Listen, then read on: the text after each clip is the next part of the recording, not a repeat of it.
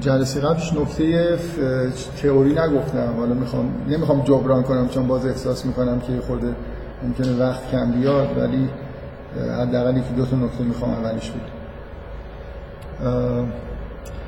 یه نکته در مورد کلا این کاریه که ما داریم انجام میدیم.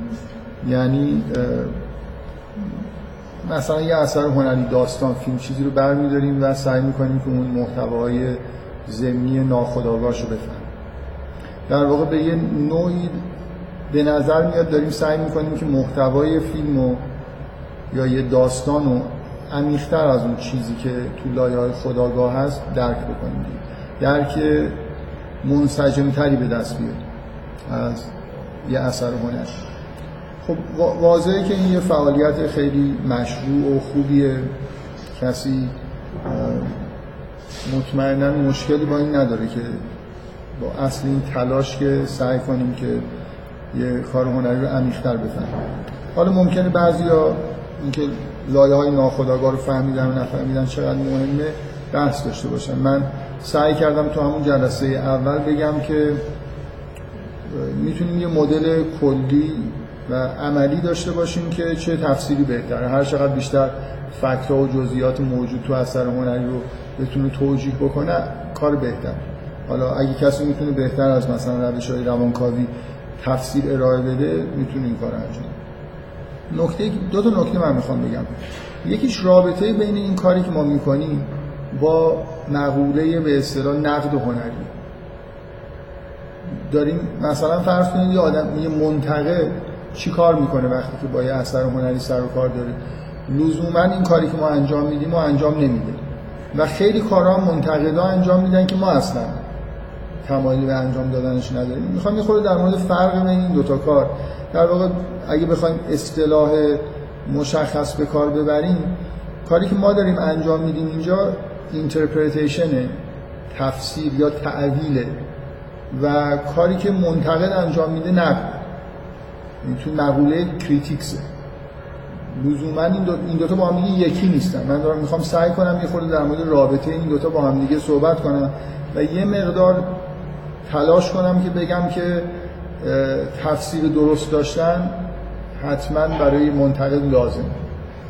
ولی خیلی کارهای دیگه ممکنه این منتقد بکنی که صرفا با تفسیر انجام نمیشه. یعنی نقدی مقوله بزرگتری. نکته اصلی که به نظر من وجود داره اینه که منتقد منتقد هنری بالاخره ازش انتظار میره. که یه جور ارزش گذاری انجام بده. یعنی مثلا من شخصا حسم اینه که منتقد خوب منتقدیه که تو دوران کاری خودش یه چند تا هنرمند کشف کرده باشه. یعنی هنرمندی که هنوز معروف نشده همه کشفش نکردن یه منتقد هنرش اینه که بفهمه که یه آدمی با همون اولین اثر هنریش مثلا بفهمه که این آدمیه که آینده داره یا نه. معرفیش بکنه. منتقد خوب منتقدیه که یه پلی بزنه بین تماشاگر و خواننده کسی که از مخاطب به اصطلاح و هنرمند. اثر هنری ممکنه پیچیدگیهایی داشته باشه که به طور معمول یه آدمی که مثلا میره دو ساعت یه فیلم رو می‌بینه یا خیلی سریع کتاب می‌خونه اون جزئیات و پیچیدگیهاشو نفهمه.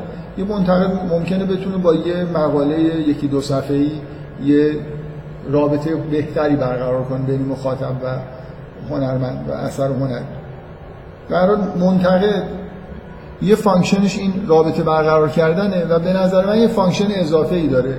که اون function اضافه اینه که منتقد اصولا اهل اینه که داوری بکنه. به مثلا دیدید توی مجلاتی که نقد هنری مثلا نقد فیلم انجام میشه مخصوصا تو زمینه نقد فیلم این سنت رایجی تو همه دنیاست که ستاره میدن به فیلم مثلا بین یک تا پنج ستاره بعدا متداول شده که نیم ستاره هم میدن. مثلا ارزش گذاری می‌کنن دو و نیم سه و نیم اینجوری هم دارن. خب ما اینجا این کار رو نمی کنیم ما اصولا وقتی که یه اثر هنری رو تفسیر می‌کنیم داوری نمی کنیم که این اثر هنری حالا اثر هنری خوبیه یا بدیه. به خیلی چیزا ما کار نداریم. تو داوری کردن خیلی خیلی چیزای دیگه خارج از متن دخالت می‌کنه که آدم داوری بکنه. من می‌خوام سعی کنم یه چند دقیقه اینو روشن بکنم که منتقد توی فضای پیچیده تری در واقع کار خودش رو انجام میده. به طور مشخص برای یه منتقد خیلی خیلی مهمه که این اثری که الان باش سر و کار داریم توی تاریخ اون هنر جایگاهش کجاست؟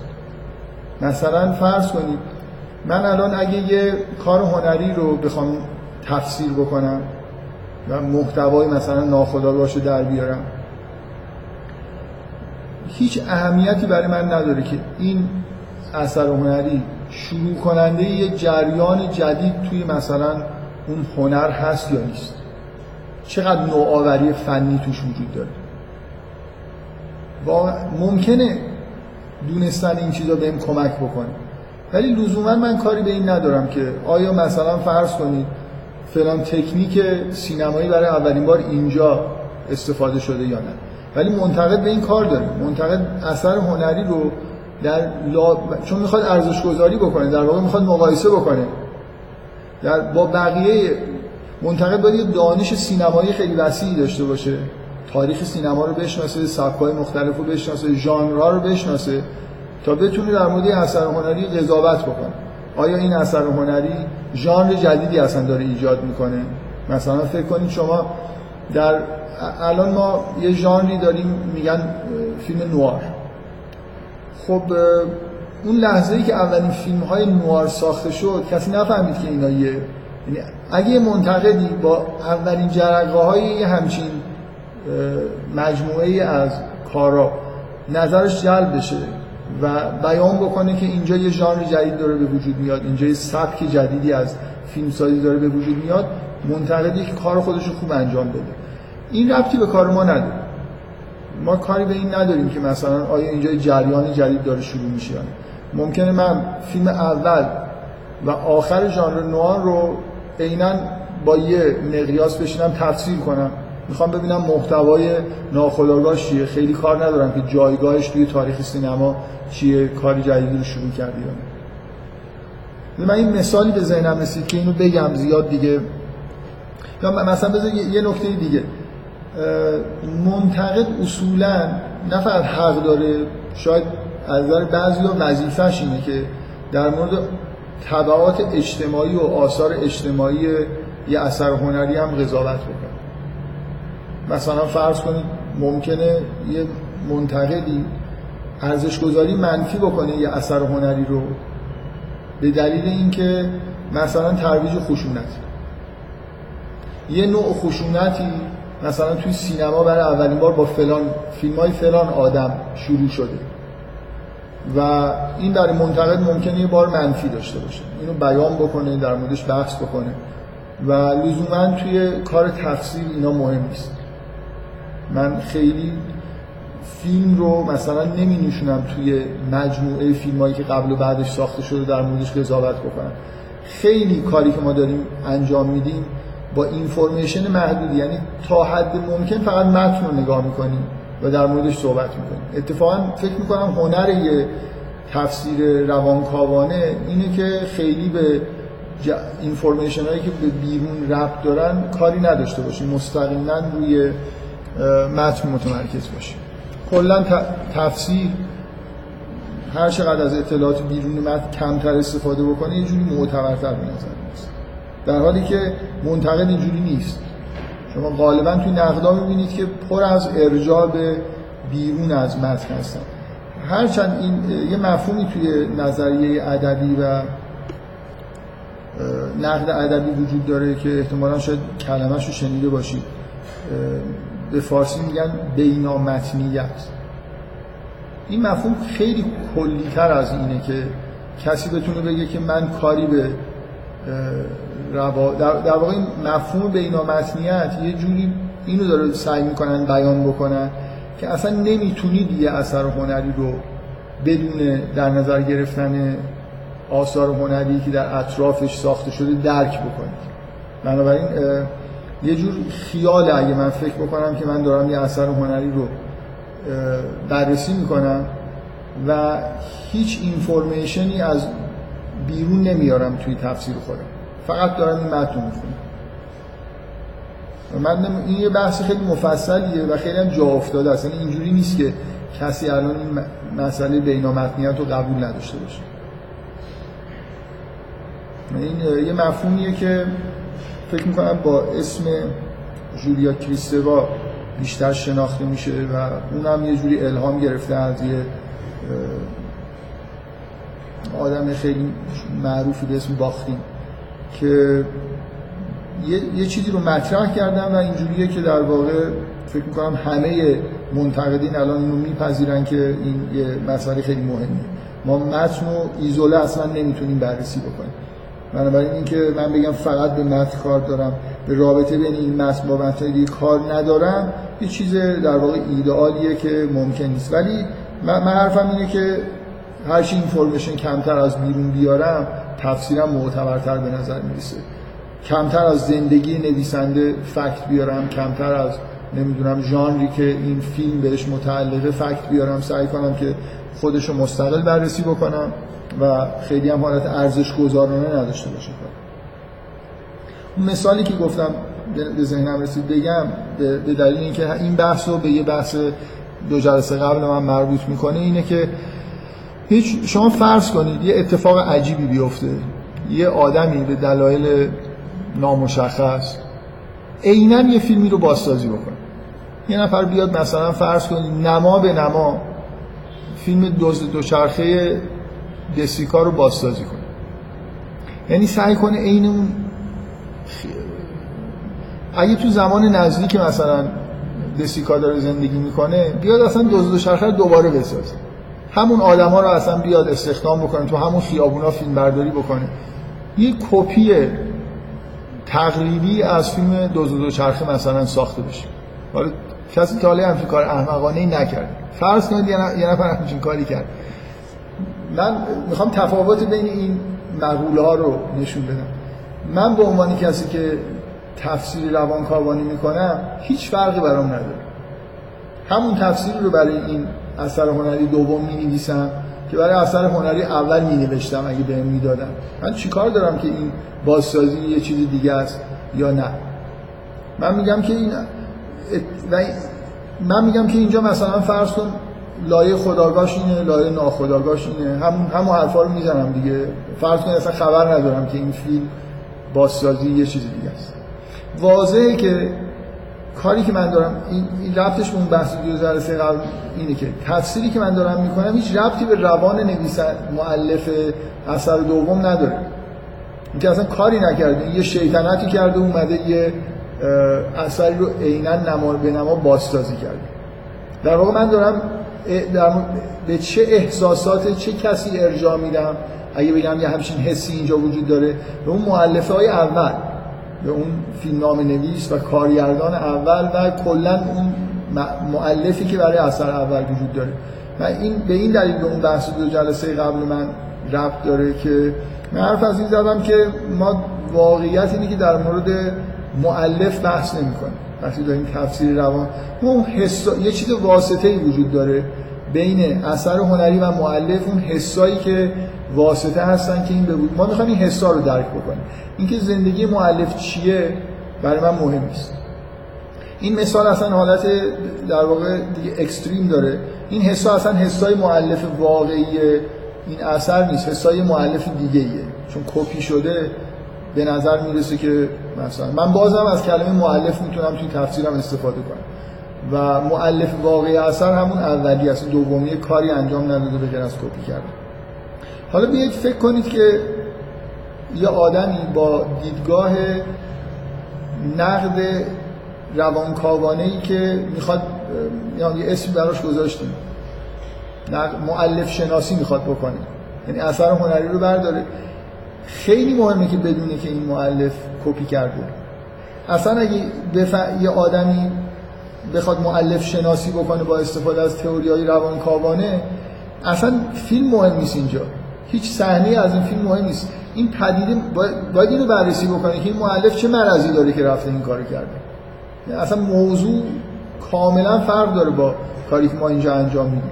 اون باید ببینه این آدم چه عقده مثلا روانی داره چه منظوری داره برای چی اومده همچین کار دیوانواری انجام داده یه اثر هنری رو عینا مثلا فرض کنید نما به نما بازسازی کرده.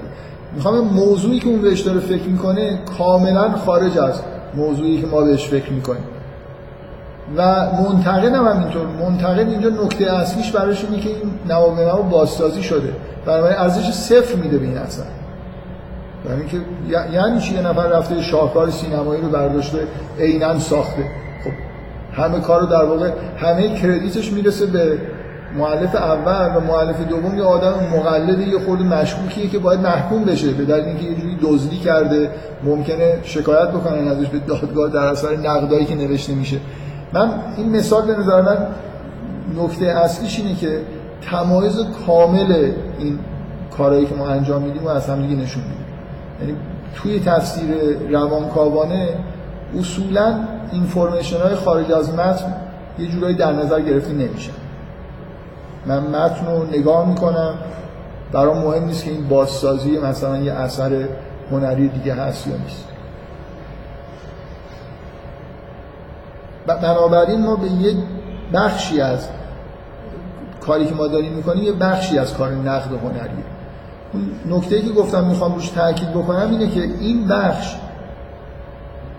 هر چقدر بهتر انجام بشه نقد هنری نقد معتبرتری. یعنی یه منتقد نمی‌تونه بگه که خب اون یه فعال... این در واقع زیر مجموعه‌ای از فعالیتی که منتقد باید بکنه. در اولین کاری که منتقد باید به خوبی انجام بده اینه که این مرحله رو طی کنه و یه interpretation معقولی از خوبی از اثر به دست بیاره. اگه به دست نیاره اتفاقی که میفته اینه. شما فکر کنید یه منتقد داره در مورد یه اثر قضاوت می‌کنه و اصلا نمی‌فهمه که کجاش خداگاه کجاش ناخداگاه.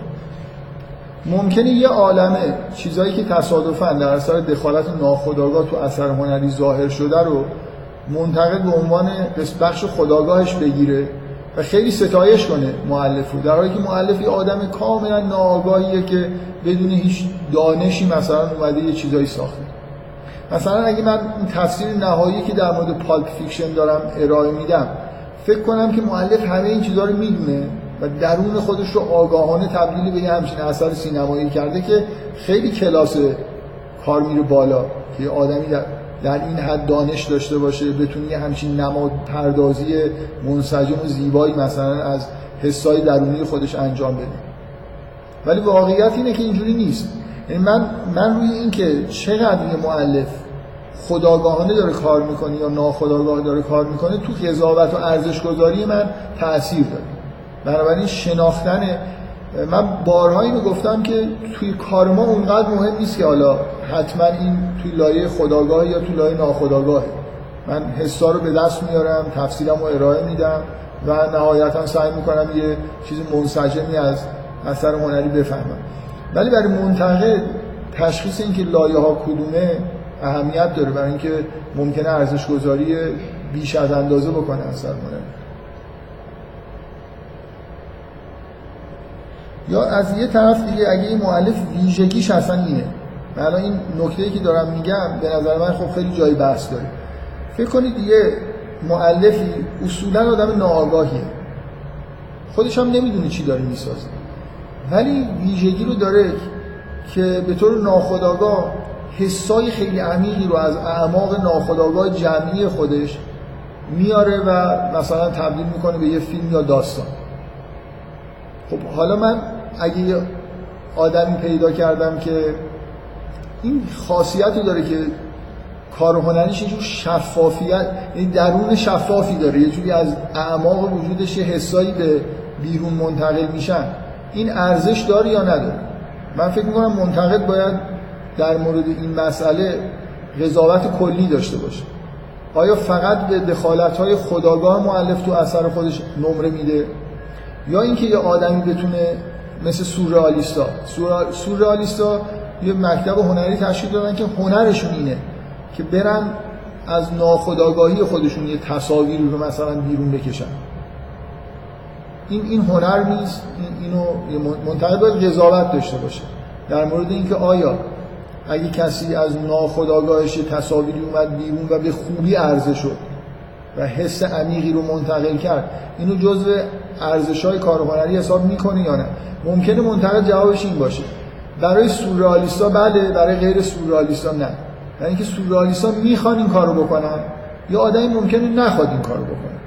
فقط چون آدم خیلی ناآگاه و چیزی همینطوری به هر یه سری نمادهایی از درونش ظاهر میشن خودش هم نمی‌دونه اینا یعنی چی. میل هم نداره که اینا ظاهر بشن ولی خب اومدن بیرون دیگه. منتقد توی وضعیت خیلی پیچیده تری قرار داره. این حرفایی که دارم می‌زنم دانش باید داشته باشه نسبت به کل تاریخ هنر مکتبا ژانرها رو بشناسه. همون دوران بدونه که حول و حوش این کار هنری چه کارهایی داره اتفاق میفته باید بدونه اگه یه تفسیر خیلی عمیق با چند لایه پیدا کرده لایه ها رو اصلا تفکیک کنه در مورد این چیزا قضاوت بکنه تا اینکه بتونه یه ارزش منطقی نسبت به کار هنری داشته باشه. مثلا من حتی به نظر من جزء فعالیت های منتقده که در مورد تاثیر یه اثر هنری روی مخاطب قضاوت بکنه. مخصوصا تو سینما بدنی که با توده مردم سر و کار داره. من نمی‌تونم قضاوت من به عنوان منتقد از این نکته صرف نظر کنم که مثلا فیلم نشران بول کیلرز الیور استون نمایشش تو خیلی جاها باعث شد که قتلای مشابه اتفاق بیفته. ممکنه فیلم خیلی بداعت سینمایی داشته باشه خیلی مفاهیم عمیقی رو هم به طور ناخودآگاه و خداگاه داره بیان می‌کنه ولی خشونتی رو عرضه کرده که یه جذابیتی داره که باعث ارتکاب قتل مثلا در نوجوانا شده. شما شاید بدونید شاید ندونید که تو ایران هم یه مورد قتل تحت تاثیر فیلم نشرار بولکیرز اتفاق افتاد که خیلی اون موقع سر و صدا کرد. یه دختر و پسری به سبک همون فیلم سعی کردن که خانواده دختر رو بکشن و بچه ها رو کشتن مادر رو زخمی کردن و بالاخره اونجا تو اون فیلم همه رو می‌کشن با موفقن ولی اینجا نتونستن موفق بشن.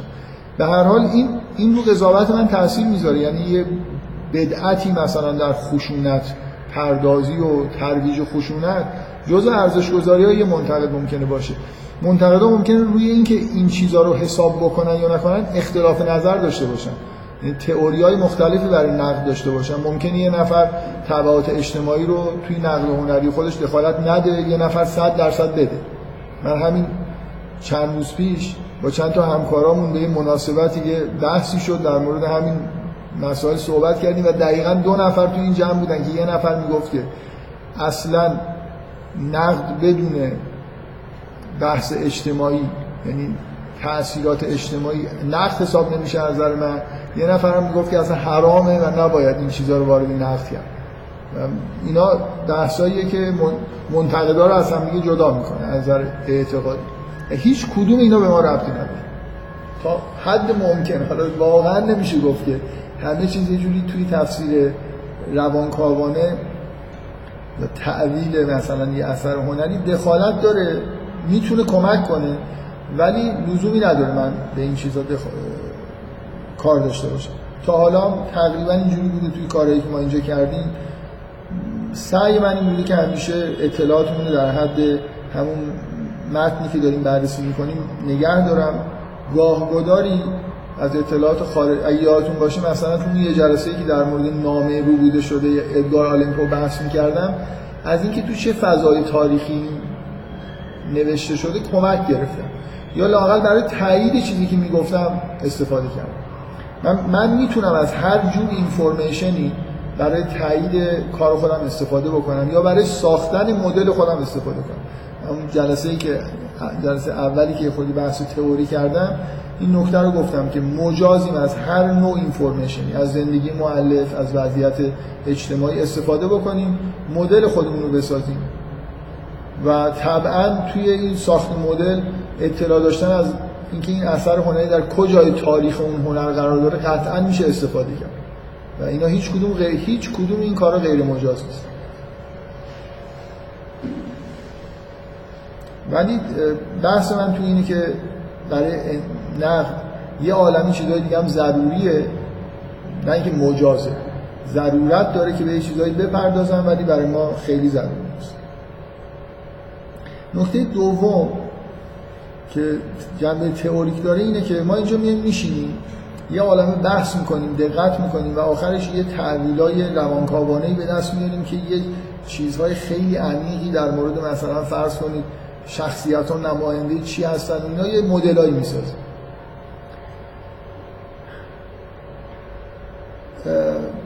چه ضرورتی داره این کار رو انجام بدیم؟ در حالی که تقریبا مطمئنیم که هیچ مخاطبی این چیزها رو نمی‌گیره. یعنی مثلا فرض کنیم اگه من قراره که برای مخاطبین مثلا برای ارتباط بین مخاطب و نه اثر هنری یه پلی بزنم وقتی دارم تفسیر ارائه میدم می‌خوام یه چیزی به دانش مخاطب اضافه بکنم. به نظر میاد مخاطبا هیچ کدومشون در این لایه ها اصلا آثار هنری رو بررسی نمی‌کنن. یعنی مثلا غالبا شما از هر مخاطب خیلی فرهیخته ای هم بپرسی در مورد چهارشنبه سوری مثلا فرض کنید نظرش اینه که در مورد وضعیت خانوادگی به طور کلی یا حالا مثلا وضعیت روابط زناشویی در طبقه متوسط ایران یه چیزی رو داره نمایش میده. بنابراین تأثیری که آدما می‌گیرن به نظر می‌رسه که خب فکر می‌کنن که فیلم خانوادگی دیدن یا یه فیلم اجتماعی دیدن و یه جوری اینکه ما بهشون اطلاع بدیم که نه پشت این ماجراهای دیگه هست چه فایده ای داره؟ یه سوالیه که با ایمیل یه نفر از من تقریبا پرسید. من جوابم روشنه که اون چیزی که ما به عنوان تاثیر اثر هنری روی مخاطب الان داریم من دارم بیان می‌کنم تاثیرات رو خداگاهشه.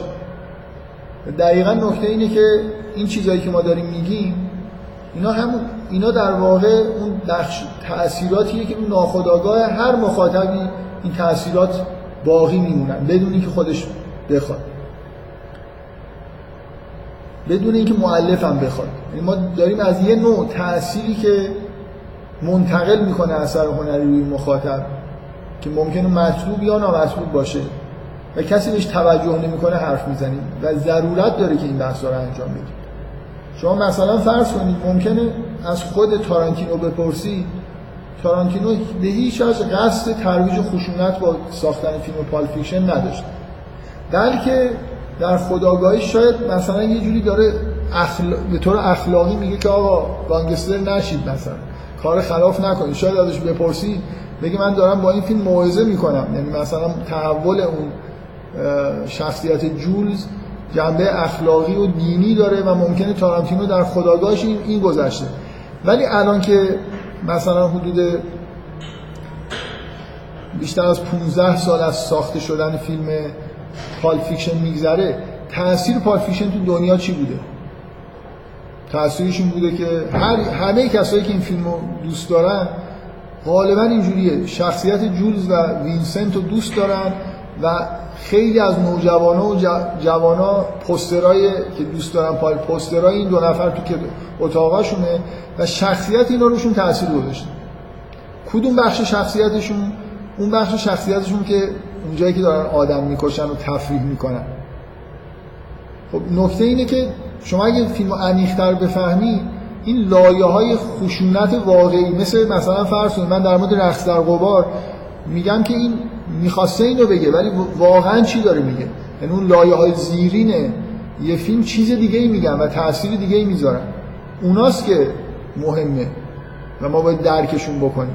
مخصوصا اگه بخوایم نقد انجام بدیم بخوایم روی به اصطلاح مثلا تاثیر اجتماعی یا تاثیرهایی که کلا اثر هنری رو مخاطب می‌ذاره قضاوت بکنیم بنابراین این کاری که ما داریم اینجا انجام میدیم یعنی عمیق‌تر کردن تفسیر کاملا هم برای منتقد هم به عنوان در حال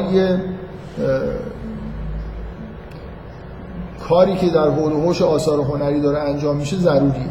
یعنی که ما یه جور تأثیرهای عمیقی رو در واقع درک می‌کنیم که ممکنه در ظاهر درست برعکسش قضاوت سریع آدم برعکسش باشه. ممکنه چون معمولا یه جوری تضادای واقعی بین لایه های خداگاه و ناخداگاهی آدم وجود داره به طور کلی شما دقیقا ممکنه اون تاثیر واقعی که یک کار هنری می‌ذاره برعکس اون پیام خداگاهی باشه که توسط فیلم داره یا داستان یا هر اثر هنری داره منتقل میشه. این دو تا نکته رو گفتم یکی برای اینکه کار بین مثلا من بارها این کاری که می‌کردیم و توی نه, نه من کلا تو دنیا به این کار میگن نقد مثلا روانشناختی. حالا اسمای مختلف داره و شاخه‌های مختلف داره. من به نظرم میاد که خوب واژه نقد رو به کار نبریم نقد رو بذاریم برای اون جایی که منتقدین ارزش گذاری می‌کنن. ما تو زبان فارسیمون نقد یه خورده بار ارزش گذاری داره نه فقط. تفسیر رو ما بیشتر کاری که داریم می‌کنیم اگه به زبان خودمون بخوایم صحبت بکنیم تفسیر یا تعویل داریم می‌کنیم. نه نقد به معنای متداولش. خب بریم سراغ فیلم سوم آقای فرهادی.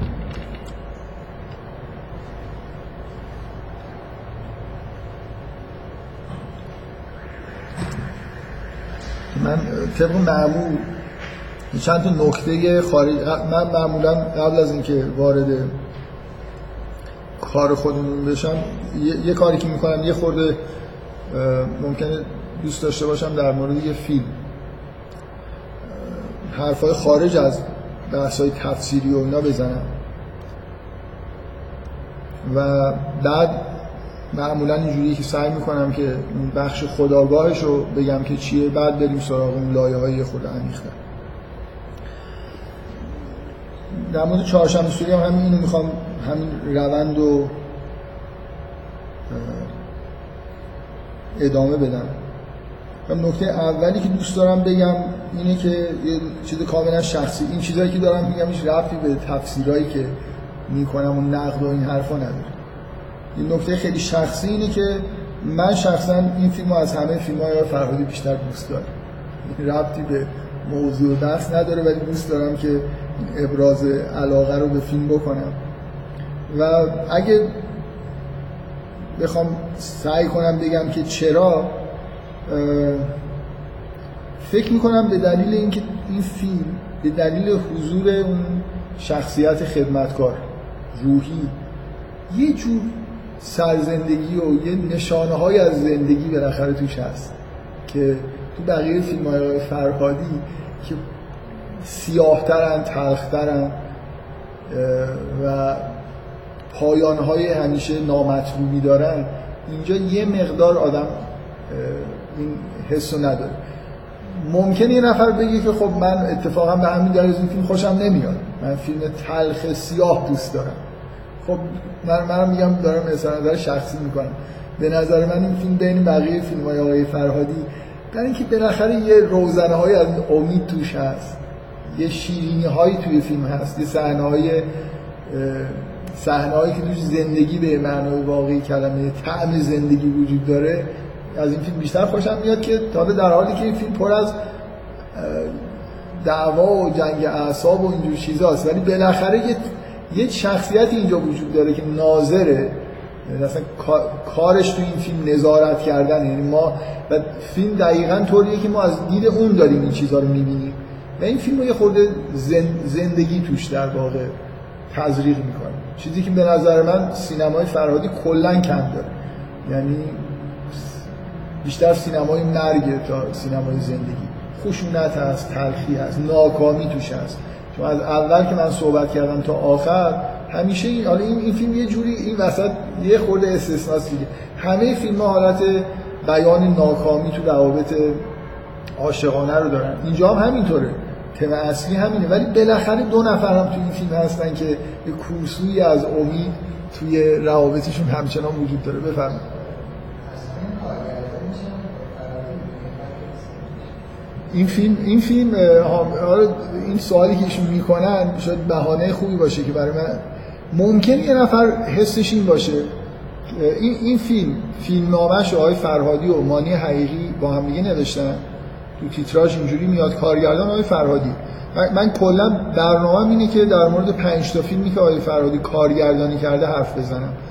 که هر پنج تاش مطلقاً به نظر کارگردانی که هیچی فیلم نامه ها به غیر از این فیلم چهار تای دیگه مال آقای فرهادی به تنهایی نوشته.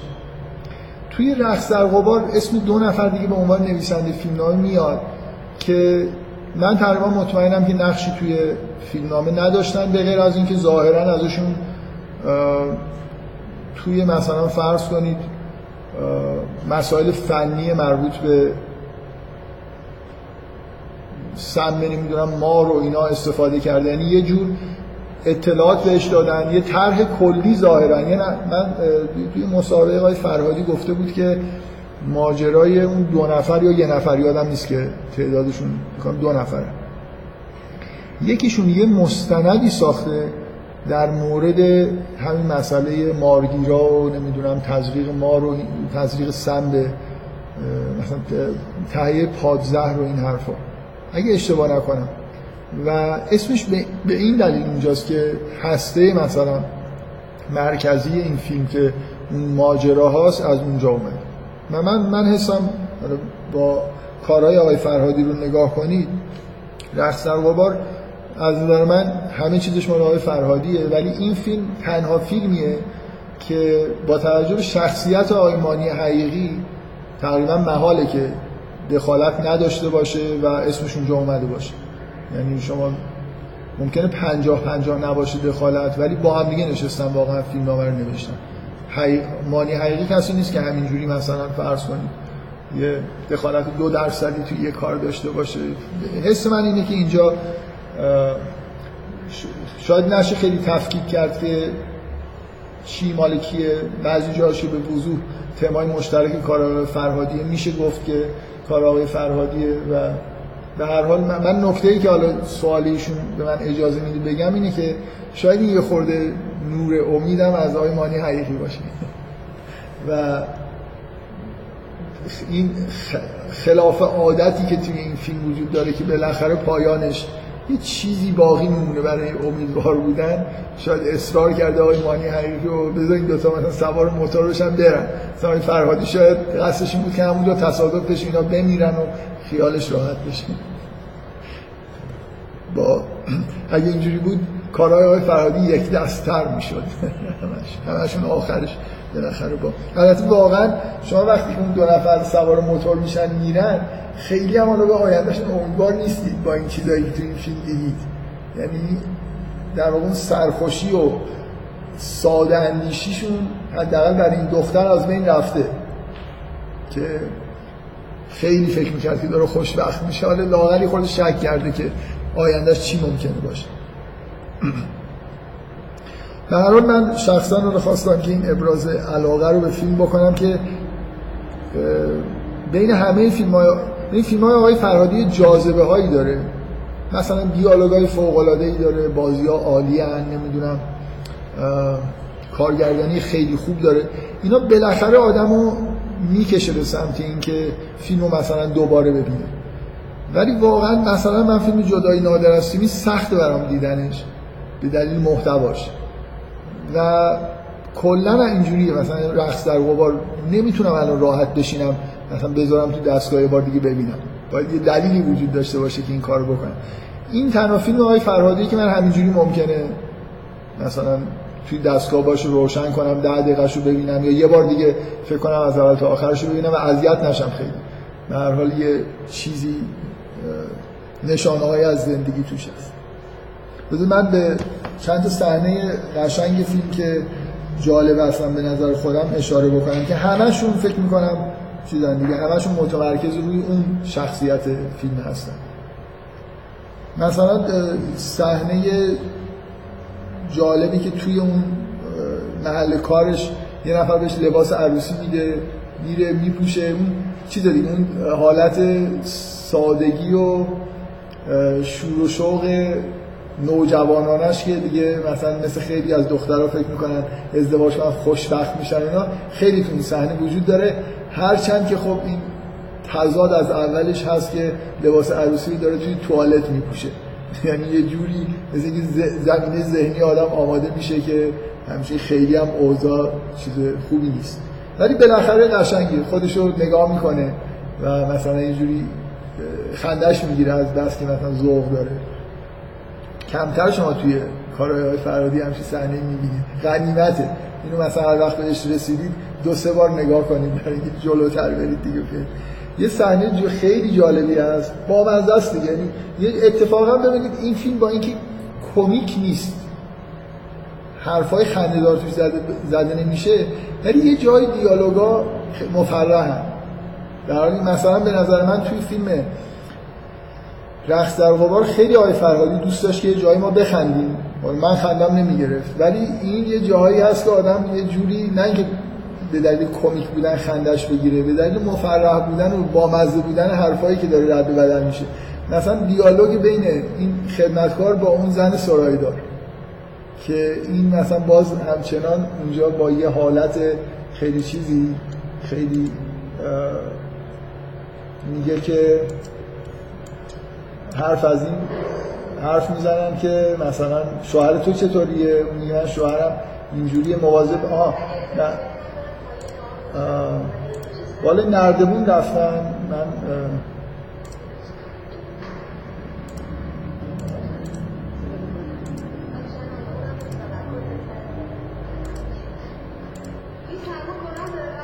اولین صحنه که اینجا.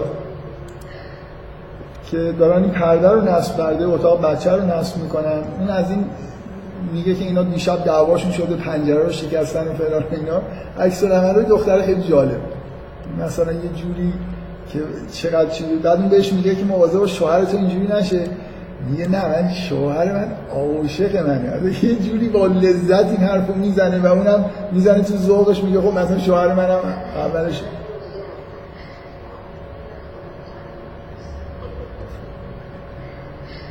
دقیقا چیه دیگه قرار نیست خندهدار نیست ولی یه جاذبه ای داره. مثلا یه جوری به دلیل همین شور شوقی که توش هست و هر این سادگی که مثلا این دختره داره به هر حال بامزه است. از این بامزه تر جاییه که آرایشش می‌کنن و مثلا خوشگلتر شده و توی آینه خودش رو نگاه می‌کنه. میگه با تعجب میگه اه خیلی بامزه است. کلا از چیز خودش شگفت از دیدن قیافه خودش شگفت همین صحنات زندگی توش هست. کنجکاوی که می‌کنه یه جایی رفته که مثلا یه خورده عیونش با, با ابروهای خودش توی چیز نیست دقیقا ببینید نکته اینه که توی پایان فیلم یه چیز این شکلی در حالی که مسئله از دست دادن چادرش از اول نامدارش ازش می‌پرسه که چادر چی شد؟ ولی یه مکسی پیش میاد که ممکنه آدم اونجای خود دلهوره داشته کلا این دلهوره وجود داره آخر فیلم که این بدون چادر داره برمیگرده خونش. یه مکسی پیش میاد اون یه لبخندی می‌زنه میگه شاید خوشگل شدی اینم کاری کیف می‌کنه. اینا اینا استثناست توی کارهای حالا من نمی‌خوام بگم کارهای ف... اتفاقا من بحثی که می‌کنم مخالف اینم که بگم که این تاثیر وجود های مانی حقیقیه. فکر می‌کنم این فیلم به طور طبیعی واسطه ای بین کار دوتا کار اول و دوتا کار آخره و یه جورایی به نظر من طبیعیه که یه مقدار این حالت توی فیلم هست. خب این ابراز علاقه شخصی من بود و چند تا نکته در مورد بعضی از صحنه‌هایی که جذابیت هایی دارن که توی کارهای فرهادی خیلی چیز نیست. یه نکته باز خارج از تفسیر. کلا کارهای فرهادی هر کدومش از نظر فنی از قبلیش بهتره و من احساسم اینه که بزرگترین جهش بین شهر زیبا و چهارشنبه سوری. دیگه اصلا واقعا این فیلم چیزایی توش هست که تو فکر می‌کنم تو تاریخ سینمای ایران انگشت نماست. مثلا بازی ها. به نظر من شاید بشه گفت که بازی هدیه تهرانی تو این فیلم مثلا شاید بهترین بازی نقش زن تو تاریخ سینما ایران. اگه یه نفر این حرفو بزنه حرف گذافی نگفته واقعا. اینقدر بازی قوی هدیه تهرانی داره. خانم علی دوستی هم که خوبه فرخ نجات خوبه. بازی ها که کلا از این به بعد شما دیگه تو فیلم های آقای فرهادی بازی ضعیف ندیدیم ولی به نظر من بازی هدیه تهرانی اینجا شاید تو مجموع کارهای فرهادی از همه بهتر. یعنی من نمی‌تونم دیگه بگم بعد از این فیلم که درباره الی جهش توی بازیگری نسبت به فیلم قبل داره. اگه نگم افت داره جهش مطمئنا دیگه این به تهش اینجا رسید دیگه. من به نظرم در استانداردهای سینمای ایران این فیلم شاید اگه بهترین نباشه جزو چندتای اوله و بقیه اون چندتای اول هم احتمالا مال همین آقای فرهادی و مهرجویی هم دیگه. بقیه سینمای ایران خیلی از بازیگری بازیگری چیزا تک بازی های فوق العاده داریم. ولی اینکه گروه بازیگر رو خوب بازی بکنن واقعا تو سینما ایران ضعف از این نظر خیلی زیاده ضمن همینجا اون صحنه که نگه داشته بودم که از بین رفت یه تذکری به من دادن که من وقتی در مورد صحنه های فیلم صحبت می‌کنم اونقدر روشن نیست که یه نفر بخواد گوش بده بفهمه. منم قبول دارم که اینجوری هست. حالا هر جایی که دارم توضیح میدم اگه کوتاهی کردم شما چیز کنید. تذکر الان می‌خوام اون صحنه رو نشون بدم که بعد از کتککاری که خیابون شده بچه داره گریه می‌کنه شوهر خواهر مجده اومده خونهشون. مرتزا برگشته. حالا می‌خواد دو کلمه با چیز صحبت کنه با مجده صحبت کنه. من جدا واقعا دو دلیل دوست دارم که کل این صحنه رو پخش بکنم همینجا ببینیم. طولانیه خورده. با عرف جلسات ما سازگار نیست. ولی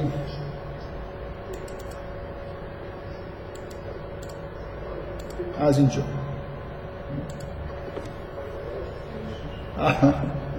عرف عرف اجازه نمیده. خب چی شد؟ مشکلش یه باگ. خب بذار همش رو بس نشون نمیدم. که عرف مخالفت کرد.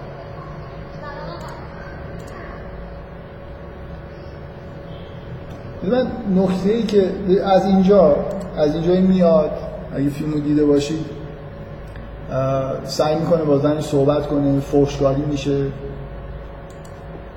من یه جوری دوست دارم که همش رو ببینیم ولی این نکته اینه که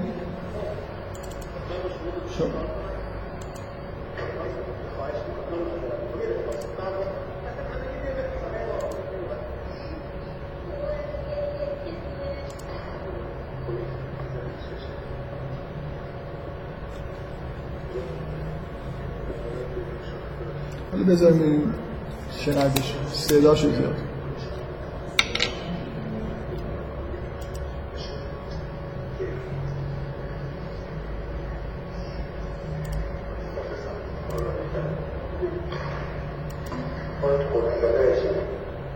خب این اصلا قسمتش مشکل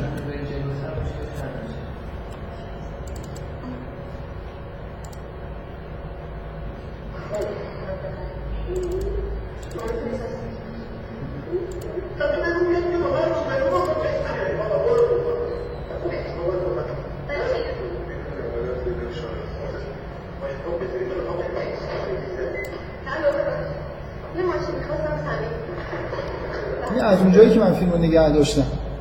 تا نمی‌دونم تایم نگرفتم شاید پنج دقیقه. فیلم کات نداره. و وحشتناک به نظر یعنی واقعا تسلط فنی که تو این سن... من به نظرم مثلا پنج تا فیلم فرهادی. کارگردانی این اصلا من نمی‌دونم چجوری جرأت کرده اینو بسازه. یه بار اینو بشینید ببینید دیگه. حالا من نمی‌خوام دیگه حالا که مشکلی پیش اومده نشون بدم. اولا جایی که شاید از نظر بازیگری اوج بازی های فیلم. چند بار باید تکرار شده باشه این پنج دقیقه حالا سه دقیقه چهار دقیقه نمی‌دونم.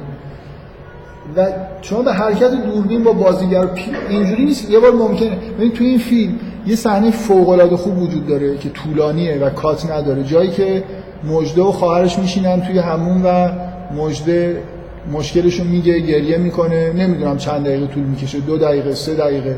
بازی ها فوق العاده است اونجا. بازم اون یه نقطه اوج بازیگریه توی این فیلم. و بالاخره کارگردانیش ساده است. دوربین جلوی دو تا شخصیت به اصطلاح تو شات گرفته. اونا دارن با هم دیگه حرف می‌زنن. نهایتش میشه ده بار تکرارش کرد.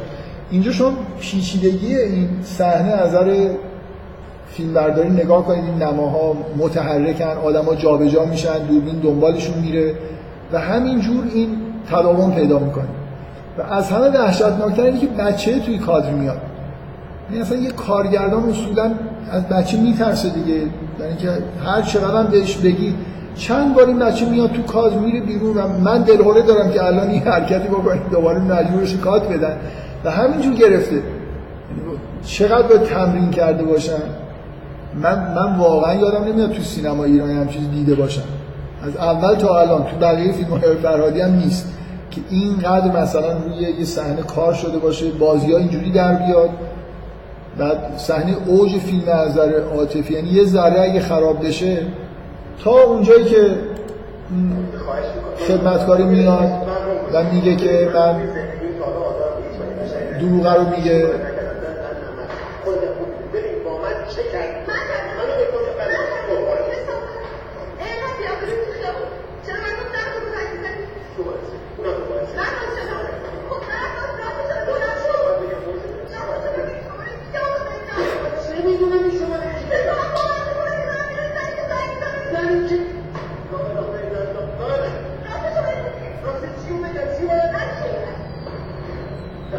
من گفتم به دو دلیل می‌خوام اینو نشون بدم. اینا جای دلهور آورشه. پسری بچه میاد تو کار و خراب نمی‌کنه. نمی‌دونم باید از عوامل فنی فیلم پرسید که چند بار تکرار کردن این صحنه این دلیلی که من دارم اینو نشون میدم به غیر از اینکه از نظر فنی یه کار متحورانه یه همچین صحنه رو گرفتن واقعا نمی‌دونم باید بشنم فکر کنم تو سینمای جهان ما کلا صحنه‌های طولانی بدون کات زیاد داریم. مثلا تناب هیچکاک کلا دو تا کات داره اول تا آخر فیلم. یا مثلا سینمای میکروشیانچو شهرتش به همینه که خیلی کات کم می‌زنه. مثلا سبک کارش اینجوریه. ولی باز آدم باید بشیم اونا رو فکر کنیم پیچیدگی این کاری که اینجا داره انجام میشه. تناب هیچکاک خیلی این حالت داره که به شدت حرکت های دوربین پیچیده داره. دوربین دنبال بازیگرای فیلم میره میاد و خیلی هم از نظر محتوا مهمه این مسئله کات نخوردن و اون حرکت های دوربین توی فیلم. من یه دلیل دیگه ای که دارم این صحنه رو نشون میدم اینه که این نکته روش توافق بکنیم همین الان که بیش از اندازه بیش از اندازه که به نظر من مجازه فرخ نجات خوب داره دروغ میگه. متوجه هستی منظورم چیه؟ این یه نکته تو این فیلم اینه. ببین من دارم این فیلم تا اینجا می‌بینم مطمئنم که هدیه تهران دیوانه است. آدم بیمار روانیه. تو همین صحنه قبل از این تموم بشه فرخ نژاد اینو بهش صراحتا میگه. میگه تو مریضی. و من انتظارم از یه شخصیت عادی توی زندگی معمولی نیست که به این خوبی بازی کنه. شما هیچ چیزی یعنی انگار به فرخ نژاد گفته شده که نقش آدمی رو بازی کن که بیگناه. بذار داره یه خورده این صحنه بریم جون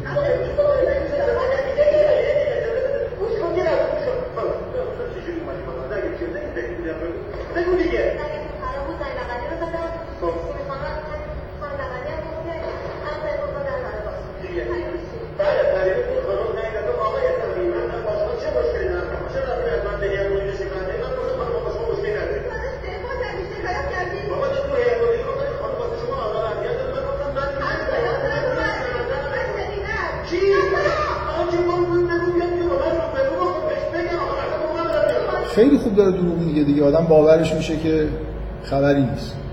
چون ما تنها چیزی که فکتی که تا حالا شنیدیم اینه که صداش روی چون بقیه رو که می‌دونیم که چرنده. صبح واقعا زنه به این دلیل بهش زنگ زده. هیئت مدیره رو که ما نمی‌دونیم چی شده. اون یه نکته فکتیه که این آدم یه نفر بهش گفته که می‌تونه دروغ باشه. و بازی فرخ نژاد اینجا ما رو یه جوری قانع می‌کنه که دروغه. میگه کیه؟ بیار با من روبروش کن. خیلی حرفه‌ای داره دروغ میگه و به عنوان آدم نه به عنوان هنرپیشه من انتظار دارم فرخ نجات نقشش رو خوب بازی کنه. ولی به عنوان آدم بالاخره باید یه جایی حالا بذارید یه خورده باز من بیشتر این نکته.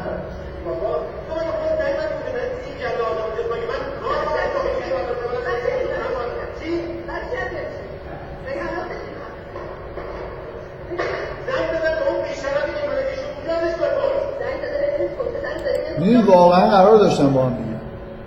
یعنی اینجا جاییه که یه مکسی باید فراخ نجات بکنه تکون بخوری از کجا فهمیده؟ ولی خیلی روون به دروغ گفتنهای خودش داره ادامه این صحنه رو نگاه کنید دیگه زنش نگاش که نمی‌کنه. ما داریم نگاش می‌کنیم. این منظورم چیه؟ یعنی اینجا دیگه مثل تو خلوته چرا عکس اینه که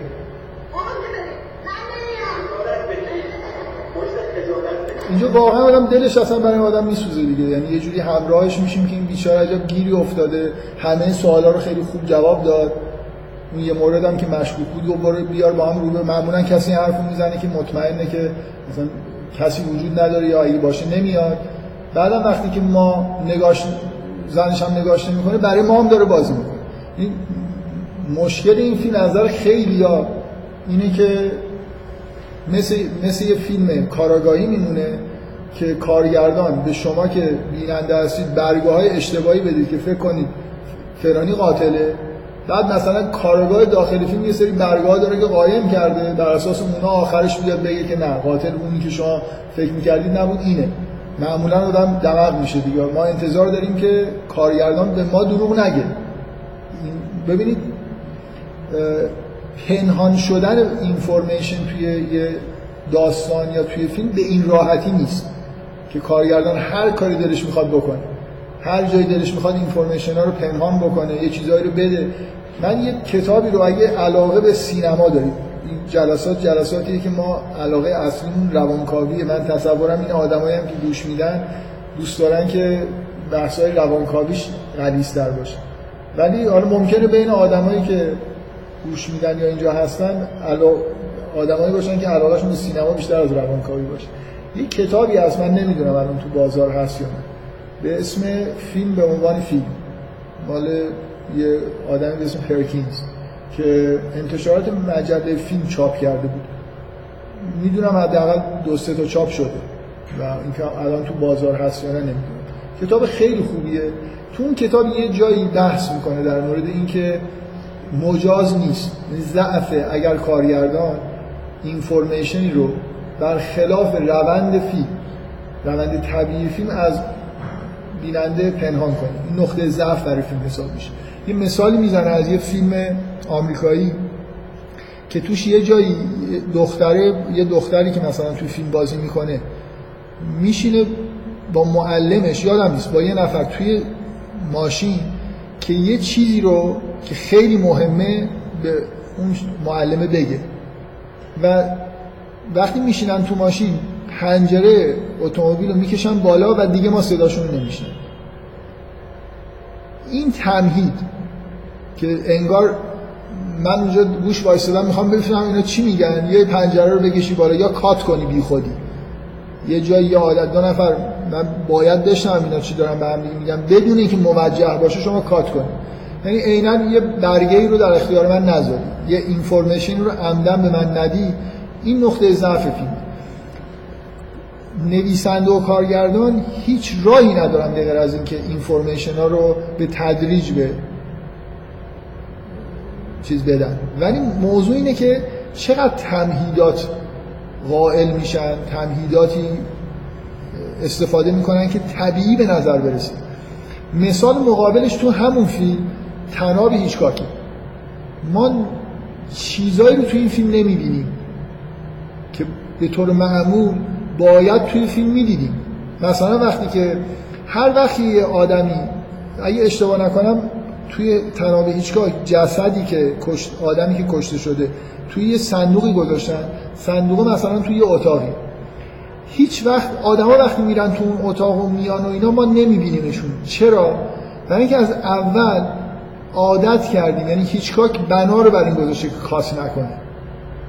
یعنی این تمام فیلم توش کات وجود نداره. مثل اینکه من اول رفتم از قبلم شنیدم. قرار یه فیلم بدون کات ببینم. پس حق میدم به هیچ کار که دیگه دوربین تو اتاق من نشون نده. من این فضا رو می‌بینم. برای اینکه دوربین همیشه تو این فضاست. یه جوری بهم بر نمی‌خوره که من اون آدم رفت اونجا. چرا کات نمی‌زنه که من ببینم تو اون اتاق چی داره میگذره؟ بنای فیلم اینه که کات نزنه.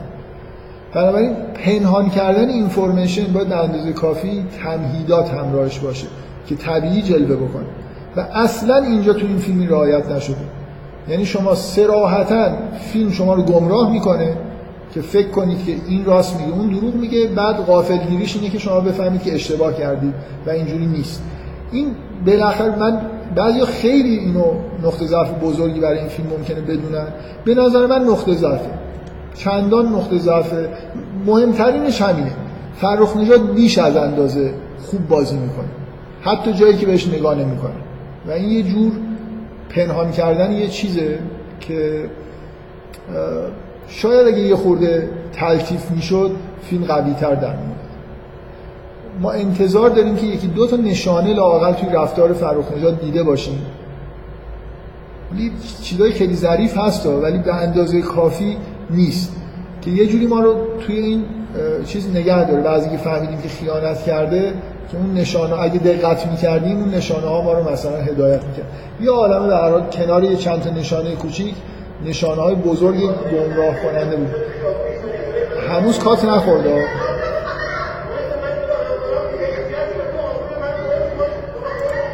قبول دارید اینجا خارج شدن هدیه تهرانی از کادر؟ آدم اذیت نمی‌کنه. یعنی اینکه مثل همون تناب دیگه. یکیشونو باید تعقیب بکنه.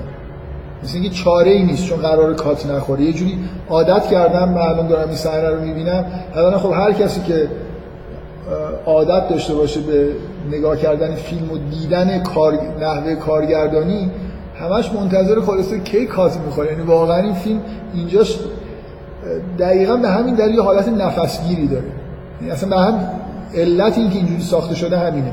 این تداوم شما رو به شدت چیز می‌کنه می‌کشه همراه با این صحنه. مثل اینکه یه چیزی داره اتفاق میفته من مثلا به عنوان تماشاگر که حالا یه خورده به این چیزا دقت می‌کنم منتظرم که تا کی قرار اینا ادامه بدن.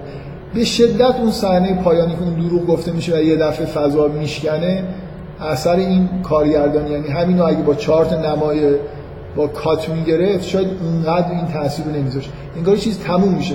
کات هم که می‌خوره انگار دیگه این حالت این که تموم شد این دعوا این حالت رو ایجاد می‌کنه. اینجا دیگه از نظر فنی علت که دنبال احمد هدیه تهرانی نرفت اینکه بچه اومد.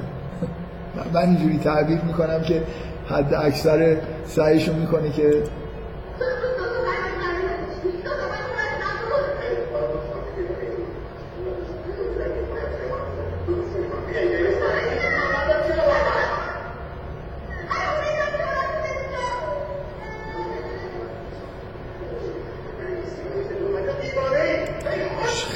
داره خوب بازی می‌کنه. باور یعنی من اصلا حق میدم به یه بر بخوره که بعدا بفهمن که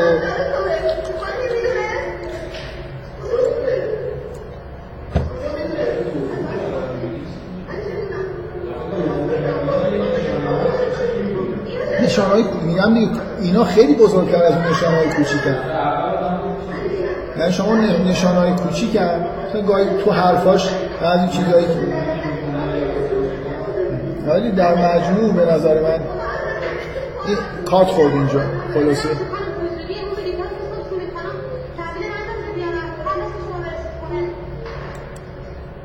خب این صحنه فوق العاده است.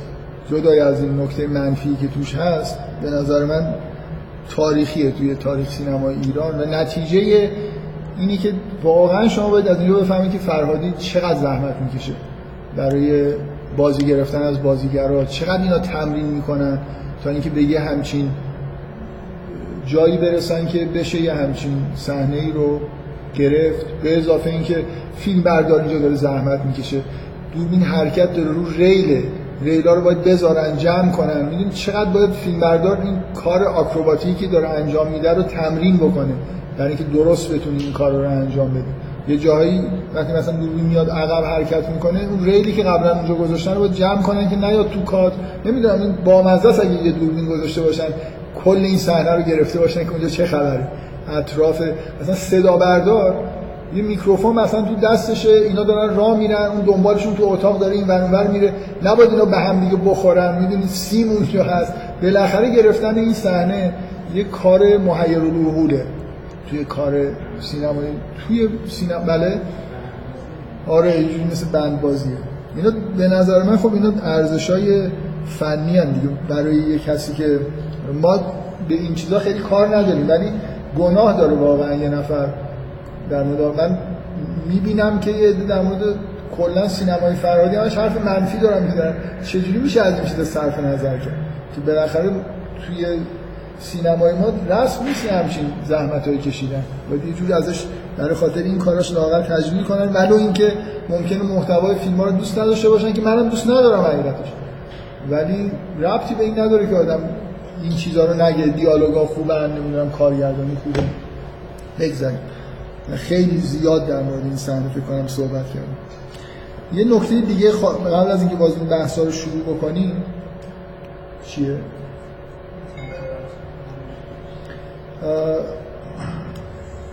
یه جورایی این فیلم به نظر من اجتماعی ترین فیلم فرهادیه. من مخالف اینم که فرهادی رو کلا به عنوان فیلمساز اجتماعی میشناسنش این سوء تفاهمی که زیاد توی فضای نقد ایران اتفاق افتاده و میفته یه موقعی فکر می‌کردن که آقای کیمیایی فیلمساز سیاسیه. یا اجتماعی الان فکر کنم بعد از چهل سال دیگه کسی همچین توهمی در مورد سینمای آقای کیمیایی نداره. سینمای صد درصد شخصیه. خب بالاخره ممکنه یه حرفای اجتماعی سیاسی هم توش زده شده باشه. ولی بیسش اینجوری نیست که سیاسی یا اجتماعی باشه. اینجا هم همینطور. من در مورد ولی این فیلم به وضوح حالا این قسمتش به نظر من شاید به دلیل حضور مانی حقیقی یه خورده چیز داره. جنبه های اجتماعی پررنگ تر و خداگاهی این فیلم یعنی لایه خداگاهش لایه پررنگتریه. مثلا در مقابل فیلم مثل شهر زیبا صد درصد میشه گفت که خداگاهیش عمیق‌تر و واضحتر و روشنتر. مثل اینکه یه حرفی یه چیز فکر شده ای داره بیان میشه.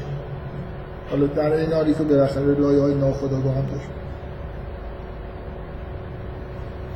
من یه نکته منفی هم در مورد فیلم بگم. نکته اصلی منفی فیلم اینه که خب همین نکته که من گفتم یعنی نحوه ارائه اینفورمیشن خیلی دل بخواهی. یعنی کارگردان به خودش حق داده که ما رو با نشون دادن یه سری نشانه ها و نشون ندادن یه سری نشانه ها به یه راهی بکشونه بعدا مثلا ما رو غافلگیر بکنه بدون اینکه این ارائه اینفورمیشن چیز داشته باشه تمهیدات کافی براش فراهم شده باشه. نکته منفی دوم اگه من بخوام در مورد ساختار فیلم بگم فکر می‌کنم اینه که بعد از اون افشای اون صحنه اون صحنه که افشاگری میشه بعد از این صحنه که شما می‌بینید ملاقات این دو نفر رو الان طبق این چیزی که من اینجا می‌بینم 20 دقیقه از فیلم باقی مونده. و من احساسم اینه که این 20 دقیقه پایانی فیلم فیلم افت می‌کنه. یعنی گره اصلی فیلم باز شده و معلوم نیست که ما برای چی باید 20 دقیقه دیگه فیلم نگاه کنیم. می‌تونست 5 دقیقه باشه. شما از این به بعدش که نگاه کنید چی توی فیلم؟ خب یه نکته م... من نمیگم هیچی نمونده. فیلم اینجا نمی‌تونه تموم بشه قطعا. باید مثلا از دراماتیک خیلی مهمه که اون روحی خدمتکار بفهمه که اینا با هم دیگه ارتباط دارن. یا باید برگرده مثلا خونهش ما رابطه رابطهش رو با نامزدش ببینیم. اینا ضروریه. ولی 20 دقیقه تایم زیادیه برای اینکه این اتفاقاتش بیفته. یه چیزی که مثلا به نظر می‌رسه که شاید شما توی صحنه اولا توی این فیلم مهم بوده که ما صحنه آتش بازی ببینیم. حالا من سعی می‌کنم بگم که چرا. ولی بالاخره دیگه حالا اینکه این صحنه رو کی باید ببینیم قبل و بعد بودنش اینجوری که الان توی این فیلم ببینید شما از یه جایی به نظر می‌رسه که بعد از اینکه اون ماجرا رو فهمیدید و تموم شد یه نگرانی که باید داشته باشید نگرانی اینه که این دختر گیره شد. و این وحشتناک بده. منظورم مثل اینه که من الان نکته از یه نکته خیلی مهمی اینجا وجود داشت که تموم شد و خنده داره اگه مثلا کارگردان انتظار داشته باشه که حس من نسبت به اینکه این دختر زود برسه به خونش دیر برسه پررنگ باشه. نمی‌دونم منظورم رو میفهمیدم به خیلی نماها اینجا وجود داره که یه جوری قرار انگار این نگرانیه رو به ما القا بکنن. دیرش شده هی نشون میده که این پا اون پا داره می‌کنه. مرده بهش بیتوجه میره میاد. و این بعد از این طوفان این یه دونه بادی که داره میوزه اثری رو آدم نمی‌ذاره. اینی که هیچی توی این 20 دقیقه انگار از اون به اصطلاح حالت تعلیق در نمیاد. تایمش من میگم زیاده. حالا می‌تونست ده دقیقه باشه یه خورده سریعتر و می‌شد این. آتش بازی ها که یه جورایی ضرورت داشته که توی فیلم نشون داده بشه.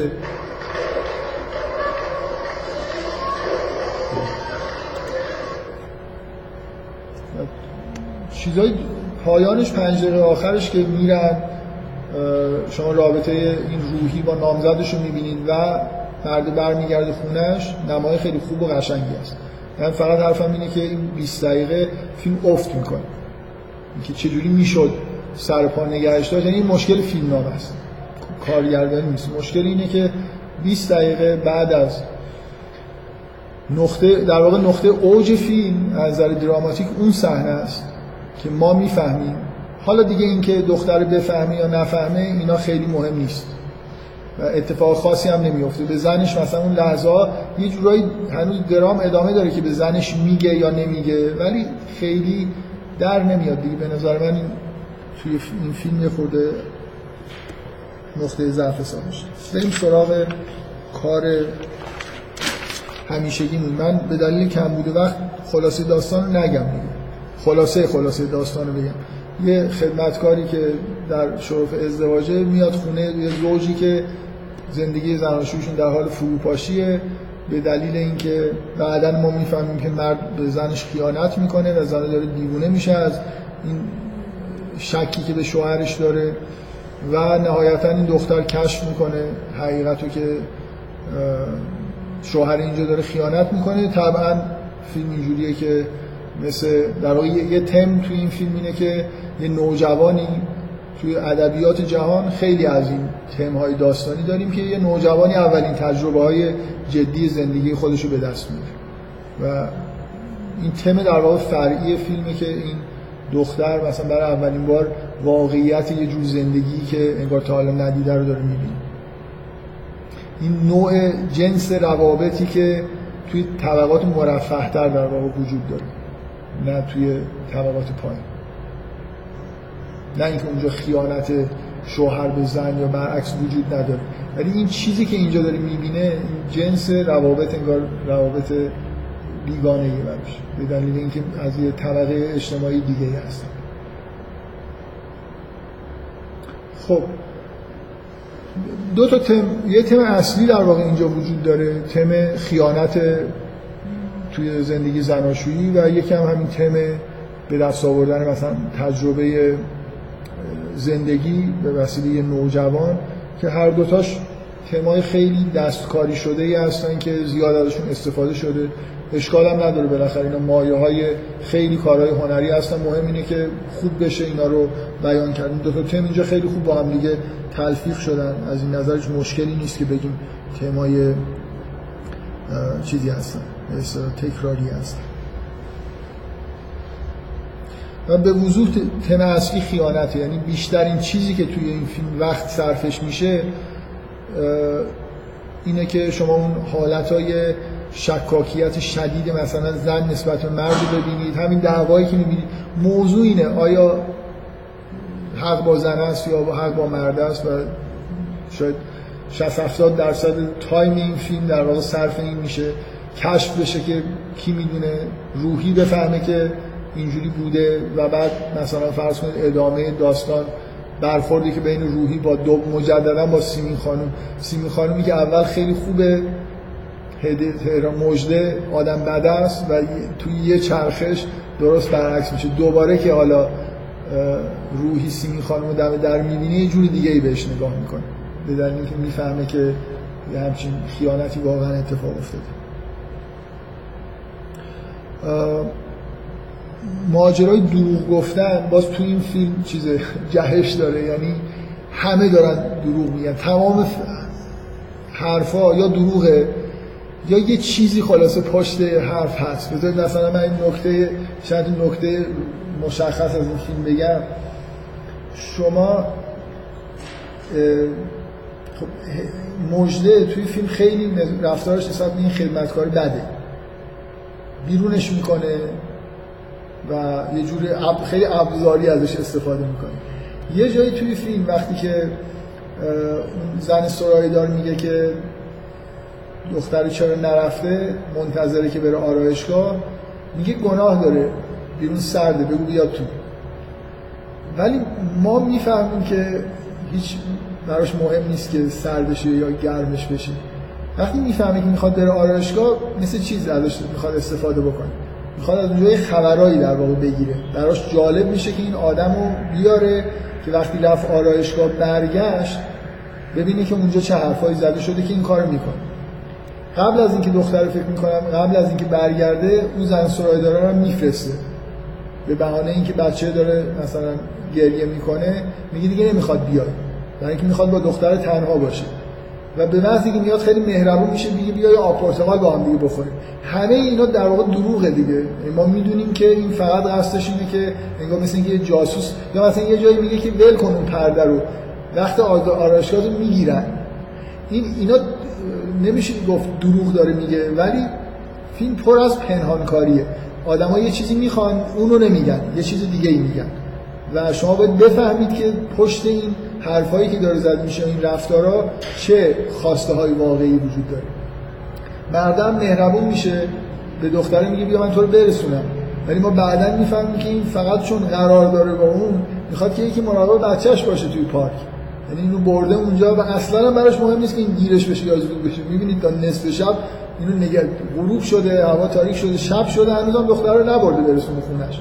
بنابراین صرفا اونجا به این فکره که چجوری به قرارش برسه و اینو باز داره دروغ میگه. همه محبت هایی که اینجا به این خدمت کار میشه همه از همین فرمه یعنی این کاملا داره ازش استفاده ابزاری میشه و در این حال یه پوشش ها و چیزای انسانی ممکنه بهش بدن. و این کاریه که مردم روزمره می‌کنن دیگه. یعنی بالاخره این یه مقدار پیچیده شدن. اینکه از این فیلم فکر می‌کنم فرهادی این جرأت رو پیدا کرده که روی هوش تماشاگر بیش از اندازه نرمال حساب کنه. حداقل نرم سینمای ایران. یعنی به این اینجوری حساب کنه که تماشاگر این چیزها رو بعدا میشینه فکر می‌کنه می‌فهمه. یا اگه آنلاین نگرفت بعدا می‌تونه بفهمه که اینا یا در تماشای دوباره فیلم این نکته رو می‌گیره. که فکر کنم مشخصه سینمای فرهادی شده. هوش متوسطی که داره روش حساب می‌کنه خیلی بیشتر از بقیه آدم هست. توی سینمای ایران. حالا سینمای آمریکا خب ما خیلی فیلم ها داریم تو اروپا که پیچیده هستن و روی تماشاگر حساب زیادی باز می‌کنن که با چه دقتی در واقع فیلم رو نگاه می‌کنن. خب اگه بخوایم حالا در مورد محتوای خداگاه فیلم صحبت بکنیم من به دلیل کم دوست داشتم که بگم می‌خوره شما اظهار نظر بکنید ولی وقت کمه. حالا چند دقیقه یکی دو نفر. کلا اگه بخوایم بگیم که فیلم تو لایه خداگاهش چی قراره بگه چی حستون چیه که محتوای خداگاهش چیه؟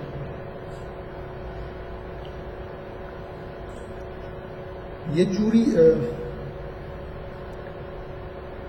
یه جوری به نظر می‌رسه که فیلم ببین مثلا فرض کنید یه تئوری می‌تونه این باشه که فیلم مثلا می‌خواد کلا یه حس چیز داره. نسبت به رابطه زن و مرد کلا یه چیز بدی اینجا وجود داره. مثل, مثل اینه که فیلم داره موفقیت مثلا رابطه زناشویی رو کلا می‌بره زیر سوال. می‌تونه این باشه دیگه. ولی اینجوری نیست. یعنی یه خورده باید محدودتر نگاه کنیم به چیزی که توی فیلم هست. بیشتر به نظر می‌رسه که فیلم می‌خواد رابطه زناشویی توی جامعه مدرن طبقه متوسط رو نشون بده که دوچار به هم ریختگیه. مثل اینکه فیلم یه چیزی داره در مورد جامعه خودمون میگه. و در مورد طبقه متوسط هم داره میگه نه در مورد من علتی که میگم این فیلم اجتماعی ترین فیلم آقای فرهادیه برای اینکه فکر می‌کنم این بخش خداگاهش کاملا یه دیدگاه اجتماعی توشه. داره در مورد یه طبقه صحبت می‌کنه نه در مورد کل جامعه حتی. بنابراین نمی‌تونید بگید دیدگاه فلسفی داره. مثلا در مورد زن و مرد به طور کلی داره میگه که روابطشون به نتیجه نمی‌رسه. رابطه زن و مرد توی بافت مدر توی طبقه متوسط مشکلی توش وجود داره. چرا اینجوریه؟ من, من فکر می‌کنم که اینجوریه. برای خاطر اینکه شما اولا در پایان فیلم حس بدی نسبت به رابطه روحی با نامزدش نداری و مخصوصا این چیز ریزتر و به نظر من مهمتر اینی که توی این توی محل کار وقتی که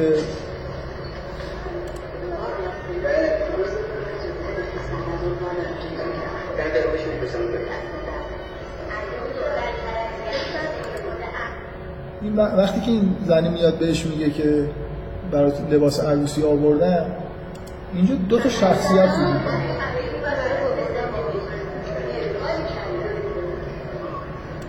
این پیرمرد و پیرزن فکر می‌کنم نکته مهمی تو این فیلم هستن ولی اینکه کوچیکم. یه پیرمرد پیرزن قدیمی از طبقه در واقع آدمای سنتی که تو این سن و سال رابطهشون در حدی با هم دیگه خوبه که می‌خوام با هم دیگه برن یه جا کار کنن. اون بهشون میگه اگه دو تا یه جا برید پول یه نفر رو بهتون میدن. ولی اینا اصرارشون اینه که با هم دیگه باشن. این یه حسی ایجاد می‌کنه که انگار حرف این فیلم نیست که زن و مرد همه زن و شوهر رو با هم دیگه مشکل پیدا می‌کنن خواهند کرد می‌کردن یه بحث فلسفی بکنیم. نه. توی این جامعه مدرن توی زمان حاله که مشکلاتی پیش اومده. یعنی جامعه سنتی ما آدما با هم دیگه.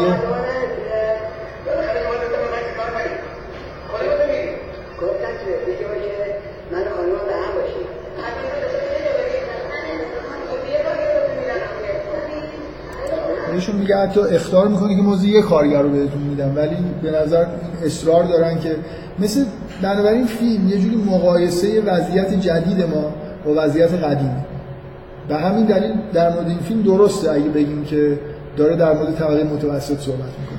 بفرمایید.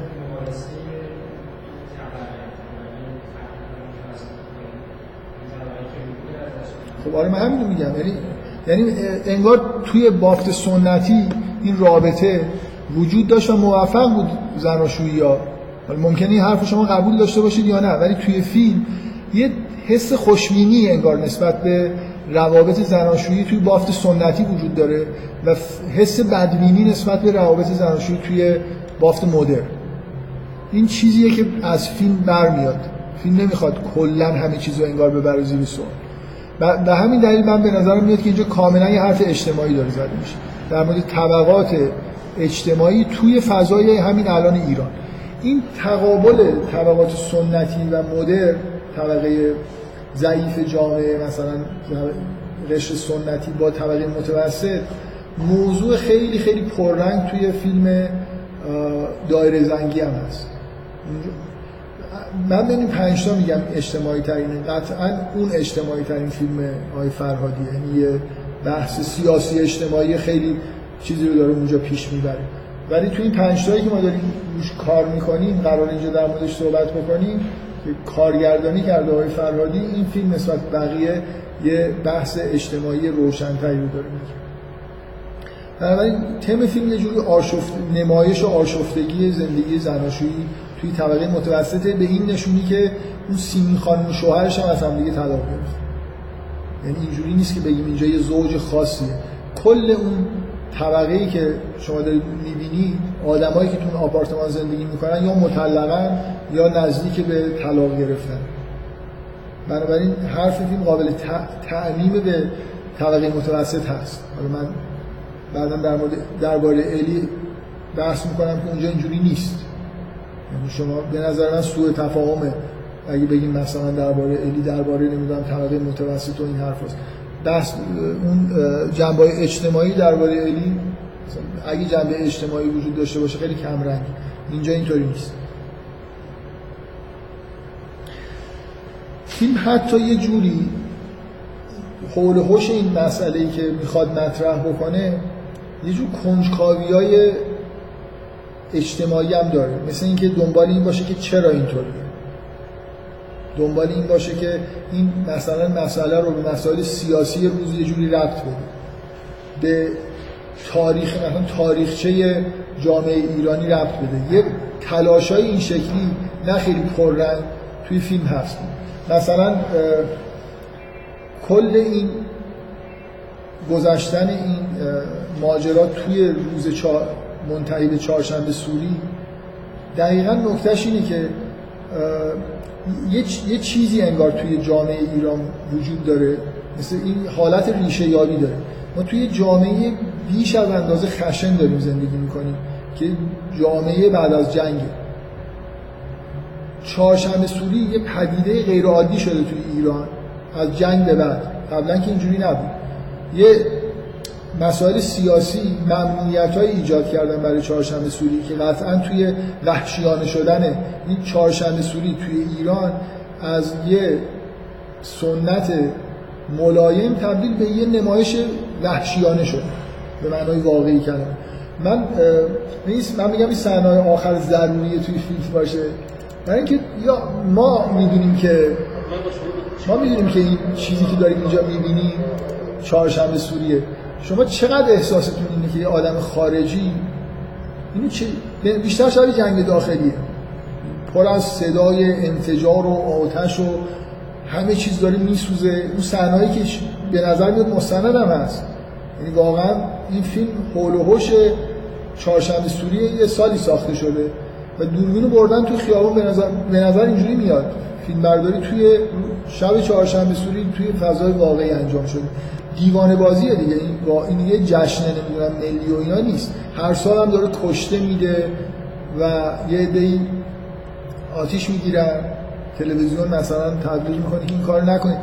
یه پدیده ای توی جامعه ایران وجود داره. یه جور حس خشونت که می‌تونه نتیجه جنگ باشه. شاید شباهت این صحنه‌های چهارشنبه سوری که ما توی جامعه بعد از جنگ داریم زندگی می‌کنیم. جنگ همیشه تبعات خودش رو داره بالاخره. تا یکی دو نسل این خشونتی که در واقع توی جنگ هست ادامه پیدا می‌کنه توی تک تک آدم ها و توی جامعه. فیلم یه حسی ایجاد می‌کنه که این جامعه مخصوصا برای زن ناامنه. فضای بیرون ناامنه. شما این حس رو توی این فیلم اینجوری می‌بینید که تمام مدت از اولی که فیلم شروع میشه صدای ترقه میاد که اینم چیزه. یه آدم خارجی ممکنه نفهمه. ما می‌دونیم که کاملا رئالیستیه. چهارشنبه سوری چند ساعت نیست. از چند هفته قبل شروع میشه و از صبح روز چهارشنبه سوری هم مردم کارشون شروع می‌کنن جوون ها و بعد خلاصه به اوج می‌رسه و تموم میشه. شما توی این فیلمی حس انگار صدای شبیه تیراندازی. ما می‌دونیم ترقه است ولی بالاخره یه آدمی که این فیلم رو داره می‌بینه انگار تو خیابونا جنگ شما اتفاقا اول فیلم توی دست پسر همسایه تفنگ می‌بینید. مثلا تفنگ بادیه دارن گنجش شکار می‌کنن. ولی فضای بیرون اینجوریه دیگه. انگار توی یه جامعه داریم زندگی می‌کنیم که بیرون جنگی.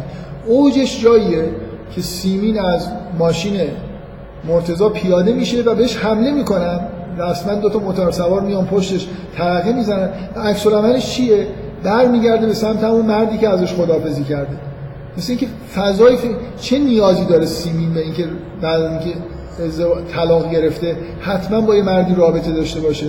برای اینکه احساس ناامنی می‌کنه.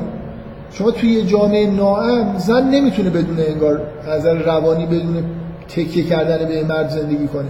اگه اینقدر جامعه خشن نباشه و بیرون بیرون از محیط خونه ناامن نباشه برای زن شاید لازم نشه که پناه ببره مثلا به رابطش با یه مرد.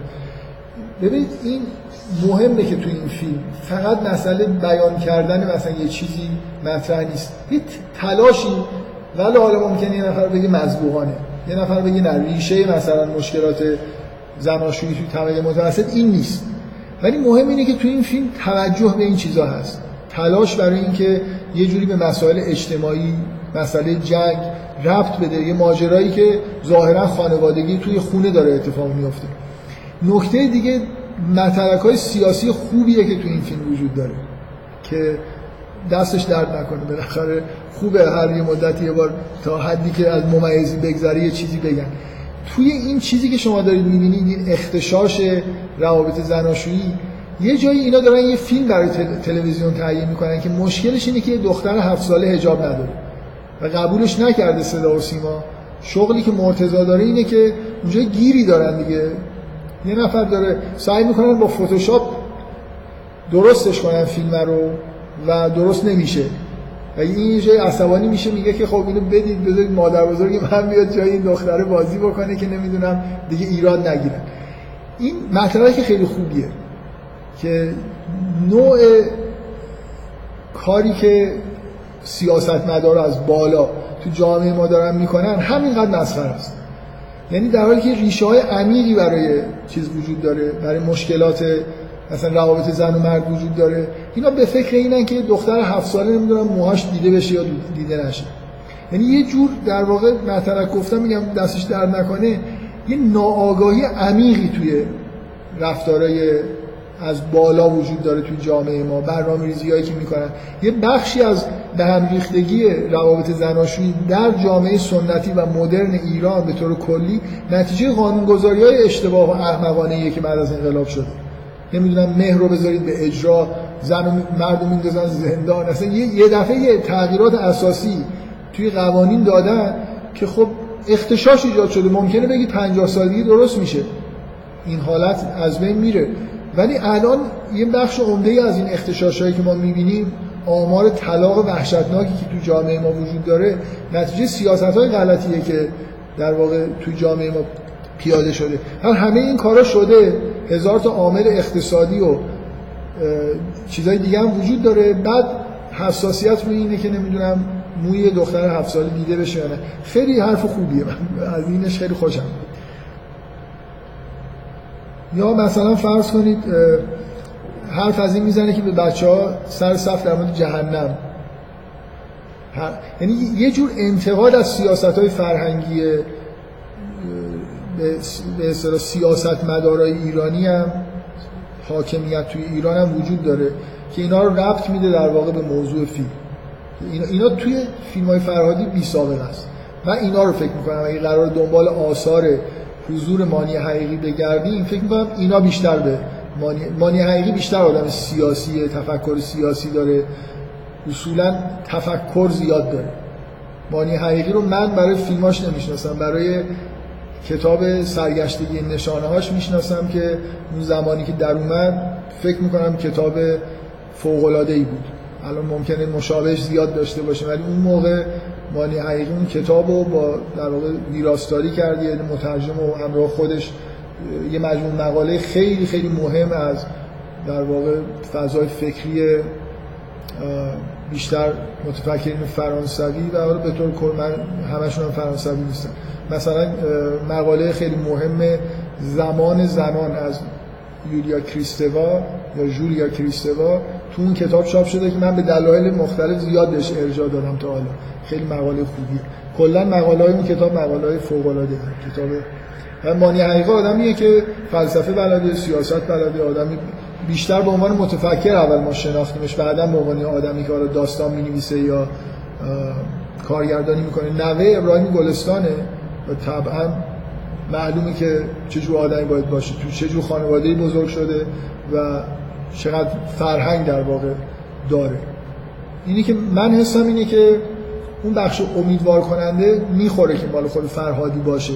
که آخرش خیلی بد تمونه میشه و اینا. ولی این قسمت به اصطلاح ابعاد سیاسی اجتماعی دادن به موضوع می‌تونه کار ایدای مانی حقیقی باشه. که تو بقیه فیلم های مانی حقیقی من میگم بقیه کنعانش من دیدم و توی کنعانم این چیزا هست. اصولا تم سیاسی هست و این حالت اینکه با ظرافت یه سری چیزای اجتماعی سیاسی بیان بشه اونجا وجود داره.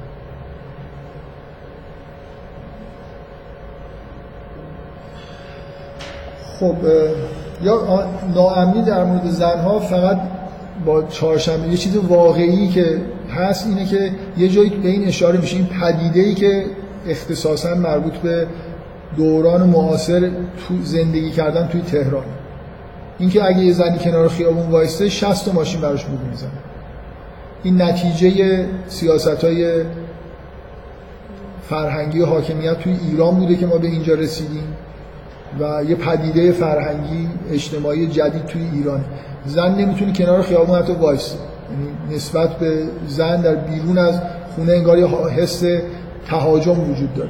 که اینجا با اینکه زن چادر سرش کرده رفته اونجا وایستاده یه راننده ای که بعدا سوارش می‌کنه میگه که نمی‌دونم من دو ساعت دیدم 60 نفر یا خود مرتضی میگه که 60 نفر براش بوق زدن. این این پدید بوق زدن در واقع یه جوری بدتر از اون صدای ترقی که در واقع توی فیلم میاد. مرد انگار زن یه زن تنها احتیاج به چیز داره مراقبت داره. خب اگه خلاصه بخوام بگم من دارم سعی می‌کنم در مورد اون لایه های خداگاه حرف بزنم. یا حتی کتک خوردن زن از شوهرش هم باز چیزه. مثل یه اشاره ای به نه البته این مناسبت نداره که در مورد طبقه متوسط اینو بگیم. من دفعه قبل گفتم بعدا در موردش بحث می‌کنم که این به وضوح تم فیلم های آقای فرهادی این خشونت نسبت به زن خشونت فیزیکی که همه جا تقریبا توی فیلماش وجود داره. ولی این رو هم میشه اضافه کرد به اینکه به حس ناامنی زن توی جامعه کتک خوردن توی خیابون.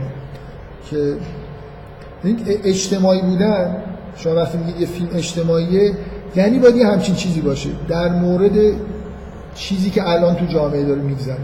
اون سالی که این فیلم ساخته شده من یه بار در مورد هامون اینو گفتم. چون اصولا آقای مرجوی آدم متفکره که دیدگاه سیاسی اجتماعی داره. شما هامون رو که می‌بینید حداقل ده تا المان تو این فیلم می‌تونید پیدا کنید. این مال اون زمانی که این ساخته شده.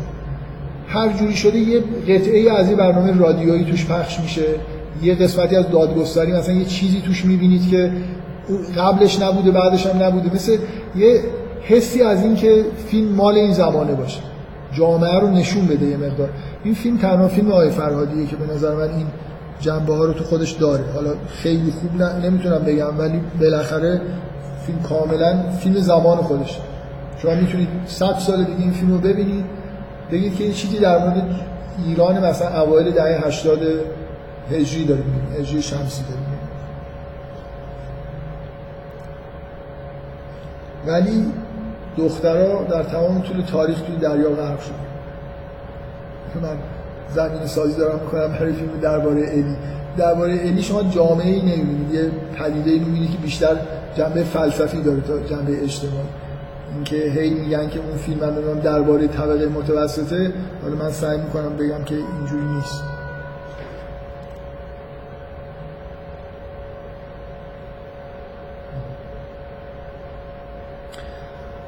بذارید حتی من به نظرم صحنه‌ای که تو مدرسه میگذرم این جنبه های اجتماعی خوبو داره. یعنی مثل داکیومنت کردن یه چیزی. بچه‌ها رو صف سر صف نشون میده که دارن براشون دعا می‌کنن. شبیه این صحنه با اغراق و البته بهتر از این توی فیلم مشق شب کیارستمی هست که خیلی با موضوع فیلم اونجا مربوطه. که بچه ها رو سر صف نگه داشتن اونجا دارن براشون عزاداری دارن می‌کنن. خیلی با مدرسه. مستند هم از فکر نمی‌کنم. کیارستمی رفته باشه هماهنگ کرده باشه. توی مشق اولش بچه ها سر صفن و یه نفر داره نوحه می‌خونه اینا سینه میزن خیلی تصویر فوقلاده ای از سیاست های فرهنگی جامعه معاصر ماست. اینجا دارم براشون دعای عربی حول حالا الی احسن الحال می‌خونن به مناسبت اینکه احتمالاً مثلا نزدیک عید دارن بچه ها روز آخرشونه دعا رو دارن یادشون میگن بعد در مورد جهنم براشون صحبت می‌کنن سر صف. خیلی بامزه است.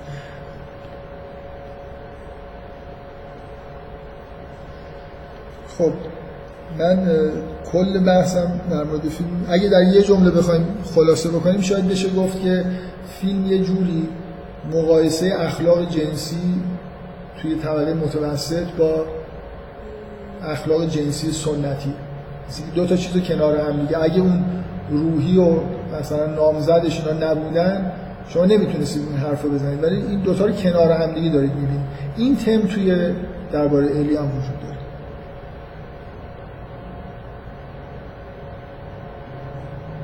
تا اینجا ابعاد اجتماعی داره. یعنی تلاش میشه که یه جوری تحلیل بشه تلاش میشه که با معلف های دیگه اجتماع ارتباط بده.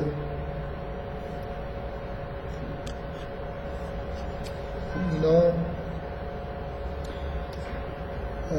آها بذارید بعد باز یه قسمتی که فکر می‌کنم کاملا خداگاهانه است. می‌دونم وقت زیاد گذشته. بذارید اینم بگم. برای اینکه بعدا هم به درد می‌خوره شما توی این فیلم ما چهار تا زوج می‌بینیم. حالا ممکنه بگید پنج تا چه می‌دونم. چهار تا زوج به وضوح توی این فیلم وجود دارن که یه زوج روحی و نامزدش هستن. یه زوج اصلیمون مرتضا و مجده هستن. یه زوج فرعی داریم که زوج سوم حسابش بکنیم که خواهر مجده و شوهرش هستن. خیلی کوتاه توی فیلم ظاهر میشن و یه زوج دیگه هم که سیمین و شوهرش هستن. به ترتیب می‌تونید بگید که اینا مراحل انگار از زمانی مراحل چیزن دیگه. زوجا توی ازدواج یعنی روحی و نامزدش که هنوز ازدواج نکردن دوره خوش نامزدی هن. هنوز انگار وارد زندگی نشدن. و دقیقا به ترتیب اوضاعشون خراب خراب و خرابتر میشه. انگار مثل اینکه یه فضایی تو این فیلم وجود داره نه لزوما خداگاهانه که اون بدبینی رو نسبت به ازدواج و معنای واقعی کلمه می‌بینید دیگه. زوج خوشبخت که یه خورده حالا هنوز خوشحال و خندونن و با هم دیگه روابطشون خوبه اونایی که هنوز ازدواج نکردن. یه خورده جلوتر اونایی که بچه ندارن. یعنی رابطه خواهر مجده با شوهرش که میشه گفت یه زوج اسپورت دیگه. از اسکی اومدن نمی‌دونم. هنوز انگار وارد زندگی خانوادگی خیلی عمیق نشدن. شاید تازه ازدواج کردن بچه دار نیستن میرن برای خودشون گردش می‌کنن. یه چیزی یه خورده بیشتر از نامزدی بینشون شما می‌بینید. بعد یه زوجی هن که یه خورده عمر ازدواجشون بیشتره. یه بچه کوچیکی دارن که در آستانه طلاق گرفتنن. اینجوری به نظر یعنی آدم وقتی فیلم تموم میشه امیدی چندان نداره که این خانواده به یه ثباتی برسه. و یه زوج دیگه هم دارید که دیگه طلاق گرفتن خیالشون راحته. یعنی آخر فیلم اینجوری شما می‌فهمید که بچه‌شون هم بزرگتره. یعنی با, با بچه می‌تونید چیز کنید دیگه. متر اینه که کی زودتر ازدواج کرده. خلاصه مثل چیز میمونه دیگه آدم خداگاه یا ناخداگاه یه حسی از اینکه اوضاع به سمت فروپاشی میره. فقط همون اولشه که یه خوشیایی وجود داره. بعد حالا ممکن حالا یه کوهی هم با هم دیگه برن و ولی خلاصه آخرش همین میشه که هست. این یه جورایی شاید اون چیز خیلی واضحه که تعمدن توی فیلم هست. یعنی زوج اومدن شوهر سیمی. همراه با بچهش دقیقا خداگاهانه به نظر من معنیش اینه که این آینده زوجیه که داریم مشاهده می‌کنیم دیگه. یعنی دور نیست از اینکه شما چند ماه دیگه ببینید که اصلا من ترسیدم که این فیلمو جلو عقب بزنم. اگه چند بار زدم و خاموش شده حالا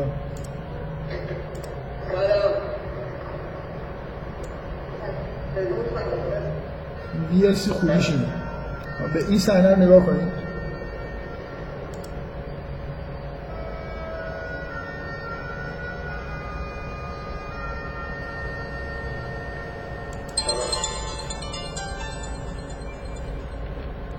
صحنه ای که تصویر این به اصطلاح سوپر ایمپوز میشه. یعنی اون میاد عکسش میفته روی شیشه ماشین و این بلند میشه. از نظر سینمایی معنیش اینه که انگار این دوتا با هم دیگه یکی هن. و یه جوری شما باید انتظار داشته باشید که آینده این آدم مثل اون آدم بشه اینکه این دوتا زوج مثلا اون زوج به این دلیل وارد فیلم میشن که شما یه جوری این حس درتون تقویت بشه که امیدی به ادامه این زندگی خانوادگی نیست یا در واقع آیندهشون رو یا حداقل یه آینده ممکنشون رو تماشا بکنید این فکر می‌کنم که چیزه الو. من ببخشید من فکرم خاموش کردم ولی انگار جواب داده بودم.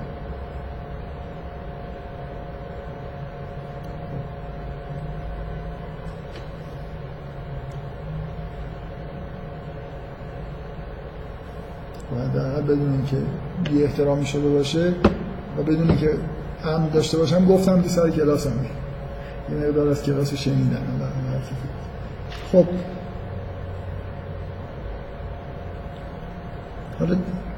زوجای بینهایت فرعی یکی همون پیرزن پیرمردی هستن که هیچ وزنی از نظر time توی فیلم ندارن ولی به نظر من بود و نبودشون خیلی فرق می‌کنه. من مشابه این یه فیلمی هست به اسم مرگ در ونیز که از نظر من فیلم فوق العاده از ویسکونتی که بحث وجود داره که آیا کلا از روی داستان توماس مان ساخته شده که ماجراش علاقه غیرعادی یه مرد یه آهنگساز به یه پسر نوجوان. و خیلی خب این فیلم رو می‌بینن و احساسشون اینه که این فیلم تمایلات همجنس خواهانه رو مثلا نشون میده.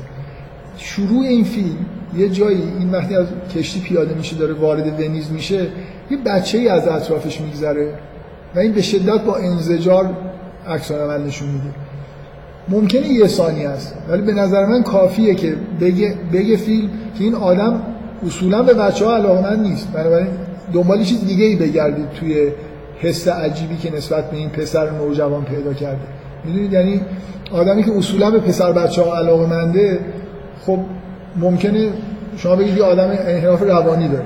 اینجا هم یه خورده اون زوج با وجود اینکه یه ثانیه مثلا بیشتر تو فیلم ظاهر نمیشن ولی یه چیزی به این فیلم اضافه می‌کنن که اگه نبودن به فیلم اضافه نمی‌شد. لزوما آدم نمی‌تونست بگه که فیلم به نوعی داره در مورد زندگی مدرن طبقه متوسط صحبت می‌کنه نه کل جامعه خب، از زوج سرایدارم پایدارترم دیگه. بالاخره شما در وجودی که خیلی اوضاعشون خوب نیست ولی یه زوجی هستن که شما حس نمی کنید که مثلا در حال فروپاشی. بریم سراغ جنبه های فیلم. من واقعا فکر می‌کردم که یه جلسه در مورد این فیلم کافیه. بذارید یه خود سعی خودم رو بکنم. این دستگاه به من میگه که یک, یک ساعت و 47 دقیقه صحبت کرد. من یه روب دیگه مثلا بدون اینکه ممکن از هشت بگذاره ولی یه روب حرف دارم صحبت یه نکته در مورد این نکته رو می‌تونم هر چی می‌تونم به آینده موکول کنم بذارید موکول کنم به آینده. بذارید برگردیم به الان بحثایی که در مورد این فیلم کردم هیچ کمکی یعنی بحثای خداگاه به طور طبیعی هیچ کمکی لازم نبود و نگرفتم از تحلیلایی که در مورد فیلم های قبلی داشتم. چه جنبه های خداگاهش چه جنبه های ناخداگاهش. ولی الان به خودم اجازه میدم که بریم ببینیم که ارتباطش با اون دو تا فیلم یعنی سعی کنم بگم که این فیلم چرا یه جور رابطه چجور چرا یه ادامه طبیعی از فیلم شهر زیباست. و همینطور ادامه بریم دیگه. فکر می‌کنم تحلیل خوب روانکاوانه یعنی اینکه یا یه تحلیل خوب. حالا به هر معنای اینه که شما سیر مثلا کاری هنرمند خوب بفهمید. از کجا شروع کرده؟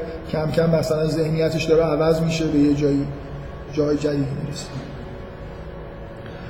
توی اگه بخوام کوتاه بگم زیاد معطل نکنم شما توی فیلم شهر زیبا که به وضوح پایانش یه حس به شدت بدبینانه نسبت به ازدواج وجود داره. یعنی مثل اینکه مثل اینکه راه, راه نجات راهی که جلوی پای حالا شخصیت اصلی فیلم هست درگیر شدن توی ازدواج بسیار نامطبوعه. این پایان اون فیلم دیگه.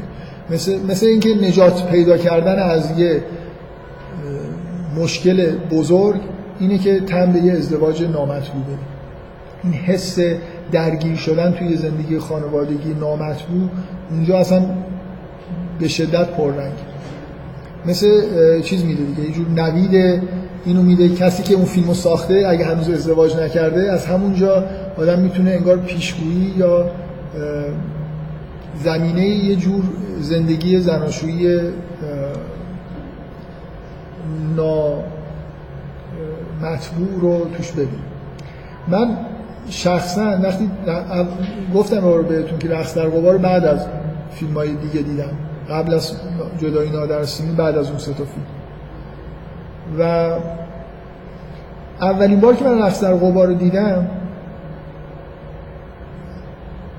ایده ای که داشتم یعنی هم فیلمی داشتم نگاه می‌کردم اتفاق شگفت انگیزی که تو اون فیلم میفته که مار دقیقا انگشت حلقه شخصیت نظر رو نیش می‌زنه و انگشتش کنده میشه. اینا غیر موجه ترین اتفاقای اون فیلم دیگه. می‌دونی؟ یعنی یه جوری تحمیلی به نظر می‌رسن که حالا مار اون انگشته رو بزنه و بعدم اون یارو بکن انگشته رو ببره و مثلا دیگه انگشت کلا از بین بره. من اولین بار که فیلمو دیدم حسم این بود که خب این, این نماد چیه که انگشت این آدم آخرش انگشت حلقه کنده شده؟ مثل اینکه دیگه جایی برای حلقه نمونده دیگه. مثل اینکه من می‌تونم اینجوری بگم. که محتوای نمادینش اینه که اون شکست اول معلف در حدی مثلا لطمه بهش زده که نمی‌تونه وارد یه زندگی زناشویی طبیعی بشه. اگه حلقه نماد مثلا به اصطلاح تعهد اخلاقی نسبت به همسره یه جوری اصلا این امکانش انگار از دست داده. انگشت حلقش رو از دست داده. این حلقه ای نمی‌تونه دستش بکنه. پس به شدت من احساس این بود که چه اتفاق وحشتناکی چه چیزی چه نماد ترسناکی از اینکه یه نفر انگشت حلقش رو از دست بده. بعدا وقتی که فیلم رو نشستم تحلیل کردم احساسم این شد که اصلا منظور فیلمساز این نیست. اون یه تمهیدیه برای اینکه شما اون صحنه رو ببینید که حلقه از این ور انگشتش توسط پرستار کنده میشه. مثل در واقع فکر می‌کنم توی نماد پردازی آگاهانه فیلمساز این اتفاق عجیب به این دلیل اونجا گذاشته شده که یه تجلیلی از نظره که این حلقه از دستش به طور نرمال تعهدش رو فراموش نکرد. تا جایی پیش رفت که انگشتش رو از دست داد و این حلقه از دستش در اومد. می‌دونی منظورم چیه؟ ولی کدوم واقعا معنی واقعی این نماده؟ می‌دونی منظورم چیه؟ به نظر من اینجا دقیقا نکته اینه که این نماد پردازی ولو اینکه به این منظور انجام شده باشه همون معنی اولیه رو میده. یعنی معنی خودش رو میده. لازم نیست که من فکر کنم که فیلمساز چرا اینو اینجا گذاشت. اتفاق وحشتناکی که افتاده از دست رفتن انگشت حلق است. و این یه جور چیز دیگه. حس بسیار بدبینانه نسبت به آتیه مثلا زندگی زناشویی توی این نماد وجود داره. بعد اون پایان وحشتناک یعنی هر دوتا فیلم به نظر من عجیب ترین جاهاش اینجاست که این چیز بیان میشه. یکی این نیش خوردن انگشت و جدا شدنش. یکی هم یه دفعه ظاهر شدن اون بچه به عنوان کاندید برای ازدواج که شگفت انگیز و غیر منطقیه. می‌دونید منظورم چیه؟ همه فیلمو می‌تونید شما بگید که یه جوری داره توی روال طبیعی پیش میره به غیر از اون پیشنهاد عجیب مثلا پایان شهر زیبا که بیا با این دختره ازدواج کن که ما رضایت بدیم اون آزاد بشه. و این اونجا هم که به شدت این که احتمال این که مار درست اون انگشتر رو نیش بزن و انگشت توسط یه نفر قطع بشه و دیگه هم هیچ وقت در واقع فدا بشه انگشت. اونجا اونجا حسی که وجود داره حس ایثاره از نظر فیلمساز. ولی به نظر من اون نماد کار خودشو می‌کنه. یعنی اینکه این انگشت کلا از بین میره. مثل اینکه امکان ازدواج ازدواج طبیعی داره از بین میره. اگه این دوتا فیلم رو حالا با همین تحلیل رو که در موردش کردیم قبول داشته باشی خب من انتظارم اینه که فیلمساز از یه زندگی زناشویی در حال فروپاشی خبر بده دیگه. یعنی مثل من اینجوری می‌تونم فرض کنم که به ترتیب انگار دست در غبار یه جور مربوط به دوران نوجوانی اون عشق اولیه است. یه قدم بعدتر شهر زیباست که عواقبش رو داریم می‌بینیم. که منجر میشه به درگیری که حالا با کی ازدواج کنه و انگار یه چیزی وجود داره یه فورسی وجود داره که ازدواج ناموفق ناجور انجام بشه. و مرحله بعدش اینی که حالا داریم انگار ازدواج رو می‌بینیم. می‌تونه یه نفر اینجوری تحلیل کنه. من همینجا طبق روال این بحثایی که تا حالا کردم دوست دارم اینو تذکر بدم که از اگه این تحلیل رو شما قبول بکنید معنیش این میشه که الان آقای فرهادی یه ازدواج ناموفق کرده و با زنش دعوا داره. یا نه؟ اگه معنیش نمیشه معنیش چیه؟ من می‌خوای کنجکاوم ببینم شما این تحلیل ها رو چجوری نسبت می‌دید به زندگی مؤلف بیمهابا نباید آدم چیز بکنه به اصطلاح. و الان همه این حرفایی که زدم قبول دارم. و میگم چهارشنبه سوری هم دقیقا نشون دهنده همون ادامه شهر زیباست. مثل اینکه ازدواج به طور ناخواسته و ناموفق انجام شده. و حالا ما داریم احساسات واقعی رو می‌بینیم که توی ازدواج ناموفق میگذره. و یه جور حالا حسرت نسبت به یه ازدواجی که می‌تونست شاید اتفاق بیفته. و هیچ کدوم اینا از نظر معنیش نیست زندگی آقای خانوادگی آقای فرهادی زندگی به هم ریختگی از نظر من ولی معنی داره. از نظر من معنیش اینه که وضعیت زندگی زناشویی معلف نسبت به اون ایدئالی که تو ذهنش بوده خیلی اختلاف داره. ممکنه الان ببینید خیلی وقتا اینجوریه. ممکنه من زندگی یه آدمی رو ببینم و حسرت بخورم که این چقدر زندگی خانوادگی موفقی داره. ولی در درونش اینجوری نباشه. یعنی که خیلی بیشتر از این می‌خواسته. عدم موفق رضایت یا عدم رضایت یه آدم توی زندگی مثلا خانوادگی یا هر جای دیگه ای بستگی به این داره که این چیزی که الان بهش رسیده با اون چیزی که می‌خواسته چقدر فرق داره. من فکر می‌کنم که اینو میشه نتیجه گرفت که اگه, اگه زندگی آقای فرهادی الان زندگی خوبیه به معنای نرم جامعه ما از خیلی چیز ایدئال تر از این مد نظرش بود. راحت نیست تو این زندگی. به دلیل حالا ممکنه شما بگید که اصلا این چیز ایدئالی یه نفر ممکنه بخواد که در دنیا پیدا نمیشه. خب مهم نیست حالا بالاخره اینجوریه مثل یه آدمی در دوران نوجوانی جوانیش اونقدر در مورد زندگی خانوادگیش خیال پردازی کرده باشه که چه به چی می‌رسه که هر چقدر هم زندگیش خوب پیش بره باز احساس کمبود بکنه. اینو میشه به نظر من از این تحلیل نتیجه گرفت. ولی نه وضعیت فعلی زندگی ممکنه زندگی خیلی آرومی ایشون داشته باشه. من چیزی در خانمش هم کارگردانه. با هم دیگه شاید زندگی کاری مثلا مشترک خوبی هم دارن. شما نمی... من اینو به این دلیل گفتم که مجدد اون نکته رو تکرار کنم. شما نمی‌تونید از این تحلیلایی که در مورد آثار هنری می‌کنید زندگی آدما رو بفهمید که چی میگذره. یه چیزایی می‌فهمید. به نظر من ما میف... من می‌فهمم که زندگی خانوادگی معلف اون ایدئالی که می‌خواسته بهش برسه نیست. مثل اینکه هنوز حسرت یه چیز از دست رفته یه عشق مثلا خیلی بزرگی که بهش نرسیده داره. و کیه که اینجوری نباشه؟ 99 درصد مردم با یه کم و زیادی بالاخره اینجوری هم دیگه. یعنی کمتر آدمیه که توی زندگی خانوادگیش اونم توی دنیای مدرن. دنیای سنتی ممکنه یه مرد اصلا زن دیگه رو ندیده خیال پردازی هم نداشته نه فیلم دیده نه داستان دیده. بنابراین چیزی تو ذهنش به وجود نیومده که باش مقایسه بکنه و خیلی از زندگی خودش راضی باشه. میزان رضایت بالاخره همیشه برمیگرده به فاصله وضعیت موجود با ایدئال بنابراین لزوما معنیش نیست وضعیت موجود خرابه ولی فاصله با ایدئال زیاده. و این همون چیزی بود که اون فیلم ها پیش بینی می‌کردن دیگه. وقتی یه عشق بزرگ اون فرمی به وجود بیاد دیگه راحت تا آخر عمر یه نفر نمی‌تونه زندگی کنه. نمی‌تونه راحت بره وارد زندگی خانوادگی بشه و لذت خودش رو ببره. یه چیزی انگار خراب شده. یه چیزی که در اثر در واقع مثل تاثیر اشتباه. یه چیزی از بین رفته که سایه میندازه روی زندگی آینده آدم. حالا این در مورد خاص اینجا در مورد روابط مثلا خانوادگی بفرمایید.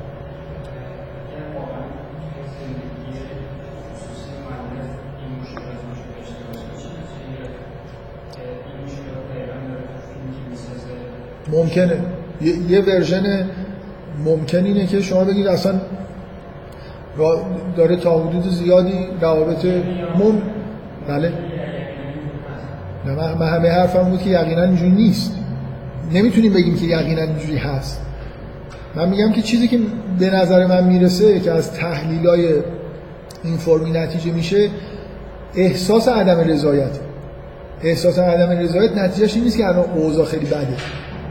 عدم رضایت اینجوری به وجود میاد که مثل اینکه من یه ایدئال بزرگی داشتم بهش نرسیدم. من دوست دارم اینجوری تحلیل بکنم. من اینکه فیلم کلی تر میشه. اکثریت قریب به اتفاق آدما دوچار این وضعیت هستن که تو رابطه مثلا زناشویی به اون عشقی که می‌خواستن لاقل آدم مدرن. آدمی که ادبیات عاشقانه خونده ادبیات فیلم عاشقانه دیده. بنابراین قبل از اینکه ازدواج بکنه کلی خیال پردازی در مورد ایدئال هایی داره. خب حالا میره با واقعیت مواجه میشه و اون چیزی که می‌خواد می‌خواد رو نمی‌بینه. در واقع آنیما یه آنیمایی پیدا می‌کنه آنیما شاخ و برگ پیدا می‌کنه و جایی پیدا نمی‌کنه اینو پروژکت می‌کنه. خب این یه نکته چیز دیگه. به نظر من نکته مهمیه که بذر این فیلم به وضوح توی دو فیلم قبلی هست. یعنی اونجا شما چیزی که دارید می‌بینید تاثیر عمیقیه که یه ناکامی عشقی توی روحیه معلف گذاشته و با این پیشگویی که انگار نمی‌تونه زندگی زناشویی خیلی چیزی داشته باشه خیلی رضایت بخشی داشته باشه. حالا یه اتفاقی که توی من دارم سعی می‌کنم بگم که این فیلم چه جوری با فیلم های قبل ارتباط داره چه تغییراتی و چه شباهت هایی شما می‌بینید.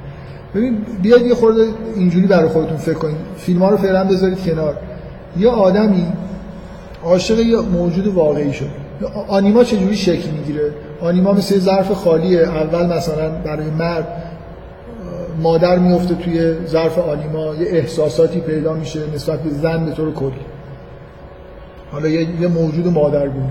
بعد همینطور که یه پسر رشد می‌کنه کم کم این آنیما تغییر شکل میده. آماده میشه توی رشد طبیعی که پروژکت بشه روی یه دختری که می‌تونه مثلا محمل عشق باشه.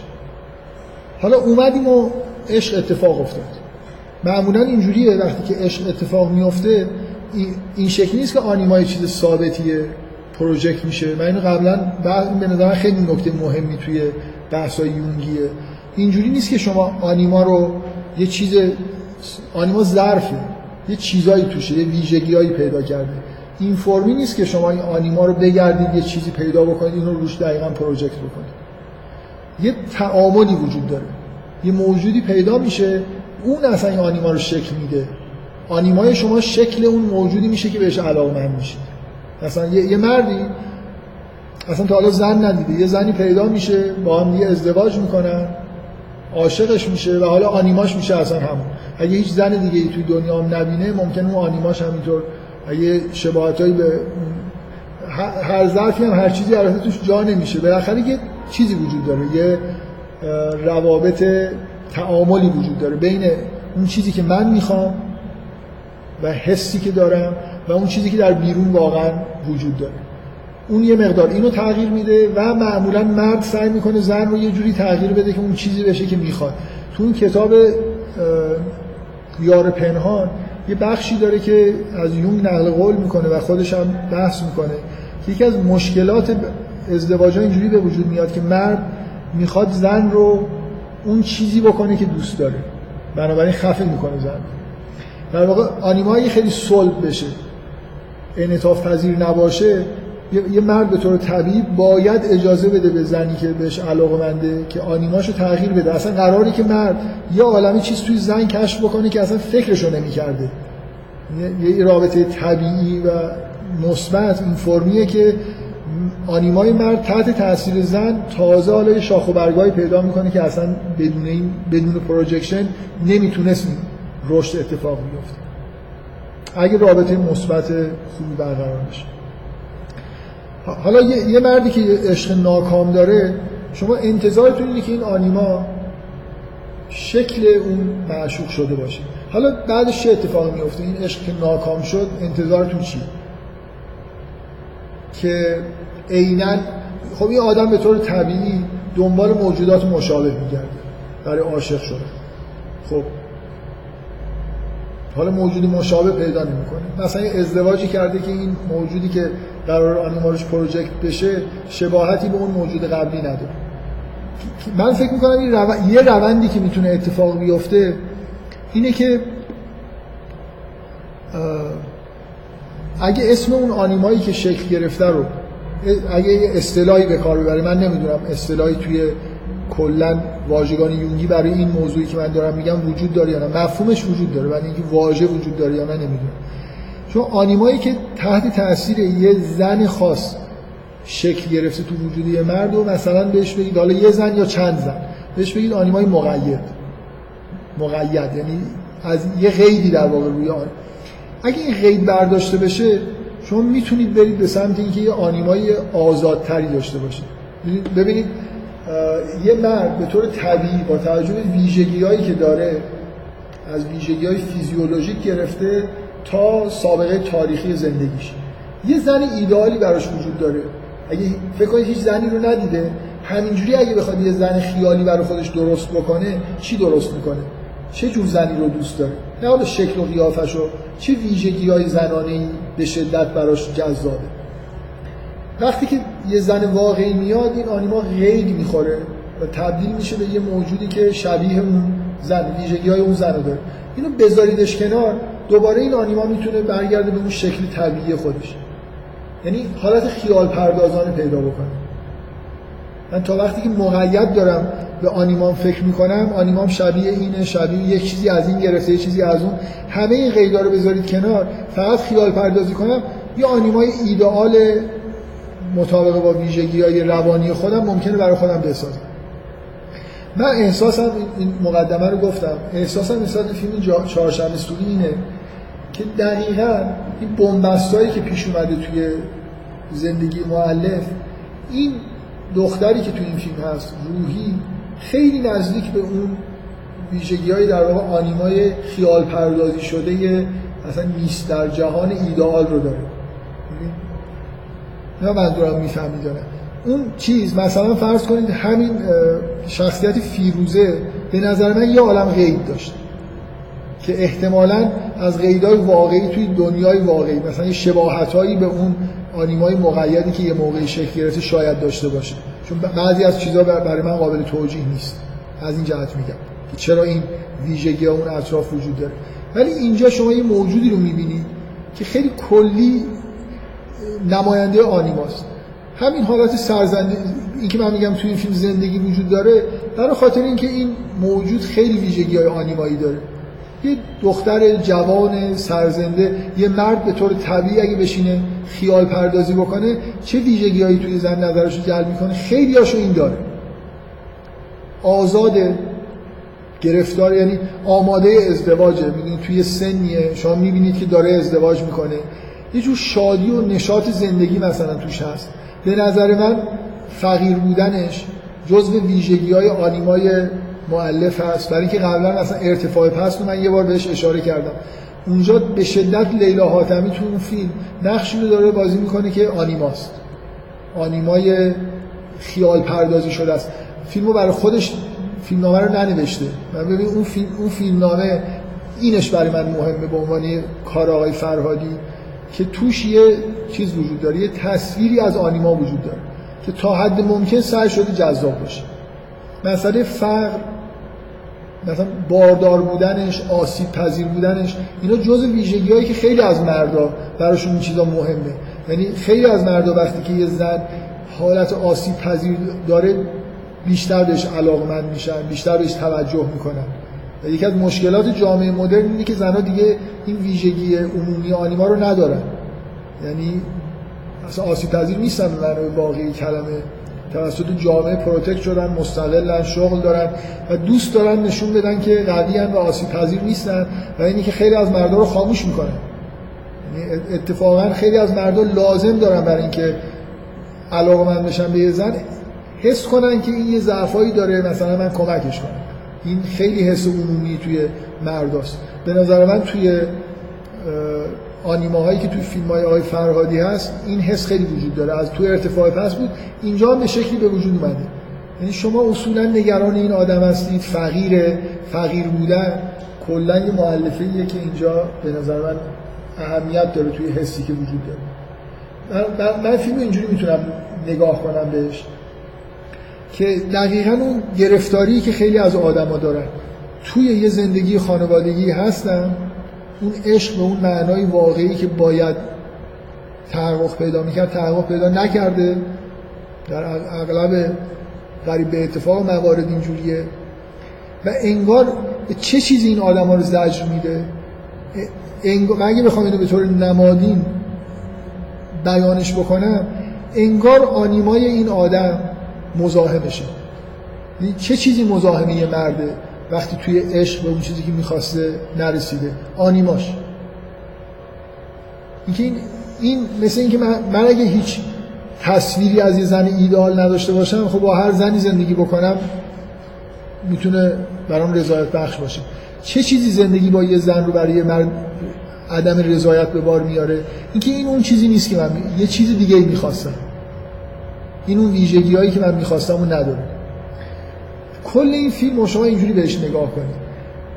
عذاب کشیدن توی رابطه زناشویی که در حضور آنیما داره شکل می‌گیره. می‌دونید؟ اصلا این دختری چیکار می‌کنه تو این فیلم؟ همه چیز نگاه می‌کنه. حالا بگذر از اینکه دو تا function کوچیکی که داره شاه... ما, ما اصلا این فیلم رو این زندگی زناشویی رو از دید این دختر می‌بینیم. فیلم با این دختر شروع میشه. ما با این دختر راه میفتیم میایم وارد این خونه میشیم و می‌بینیم که اینجا چه خبره. می‌تونست اینجوری نباشه. این این عذاب کشیدن در حضور آنیماست انگار آنیما اونجا حضور داره چیزی که می‌تونه یه چیز ایدئال که می‌تونه همین الان هم در آستانه اینه که شاید زندگی زناشوی خوبی تشکیل بده. و حالا این مردی که تو این فیلم هست داره تو رابطه زناشویش جلوی چشم این آدم دست و پا می‌زنه. تمام زجری که در واقع این فیلم به آدم منتقل می‌کنه به خاطر حضور این دختر است. می‌دونید اون اختلافی که بین نگاه این آدم به دنیا و ایدئالایی که تو ذهنشه با اون چیزی که داره می‌بینه. آدم خیلی وقتا نگران این دختراست بیشتر تا اینکه اونجا داره چی من که فیلمو می‌بینم اینجوری برم. یعنی بیشتر از اینکه آدم ناراحت بشه که اونا دارن دعوا می‌کنن اینی که این دختر تفلک مثلا اونجا داره اذیت میشه. اول یه صحنه فوق العاده خوب وجود داره استفاده فوق العاده از صدا که صدا اینا که بالا میره اون جارو برقی رو خاموش می‌کنه و اینا یه دفعه ساکت میشن انگار این شرم این که انگار در حضور اون با هم دیگه دارن دعوا می‌کنن اون یه عاملیه که انگار تشدید داره می‌کنه زشتی ماجرا رو. اگه اون نبود واقعا اگه اون دختر تو خونه نبود شما این فیلم رو یه فیلمی ببینید که زن شوهری تنهایی دارن با هم دعوا می‌کنن خیلی حس بدی ممکنه بهتون منتقل نشه. چرا این حس بد منتقل میشه حتما تو این فیلم؟ برای خاطر اینکه اون دختر اونجا هست. شما نگران اینید که چه تأثیری رو اون می‌ذاره نگران اینید که اصلا ترسیده اونجا که جارو رو خاموش می‌کنه. یه حس چیزی اصلا از اینکه اینا دارن به جون هم دیگه میافتن احساس بدی داره. و این فکر می‌کنم چیز دیگه. من دارم با سعی می‌کنم که توی کانتکست خیلی کلی این فیلم باز ارزش مطالعه داره یعنی مثل اتفاقی که برای هر آدمی ممکنه هر مردی توی زندگیش بیفته.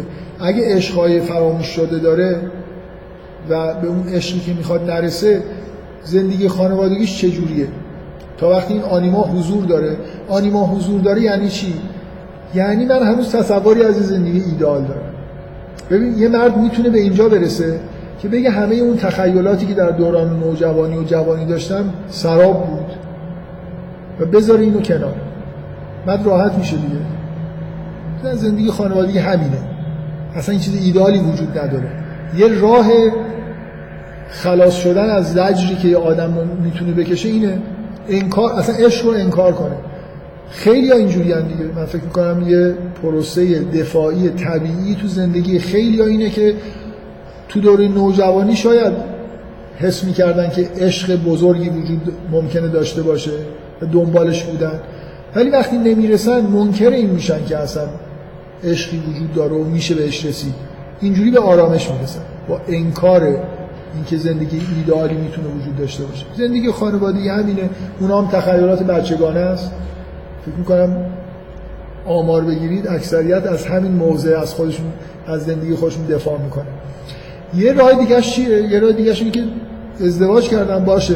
یا طلاق می‌گیرن یا در حالی که مزدوج هستن میرم دنبال عشق خودم میگردم این هم یه راه حل مدرنه که الان ممکنه اینجا به نظر می‌رسه که یه همچین اتفاق افتاده دیگه.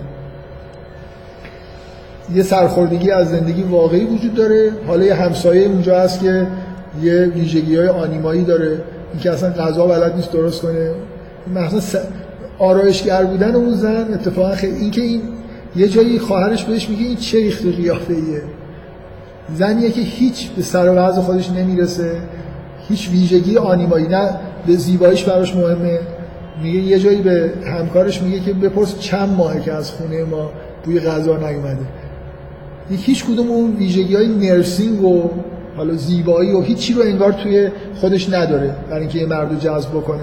مرد متمایل شده به حداقل زن آرایشگری که می‌بینید همیشه در اوج چیزه. نظافت و زیبایی و مثلا تلاش برای زیبایی. ممکن زیبایی و معنای واقعی منظورم این نیست. تلاشی که یه زن به طور طبیعی می‌کنه که خوب جلوه بکنه. مرتب باشه منظم باشه همیشه عطر زده. در حدی که وقتی توی ماشین بشینه بره تا یه دو ساعت دیگه روی عطر مثلا توی ماشین هست و ما می‌دونیم که هیچ کدوم اینا رو مژده نداره. که خواهرش بهش اعتراض می‌کنه میگه که حرف بدی بهش می‌زنه میگه اینجا آرایشگاه بغل گوشته. نمی... اون موقع هنوز نمی‌دونه که این آرایشگاه در واقع خصم دشمن مجده است و همه حساسیت ها نسبت به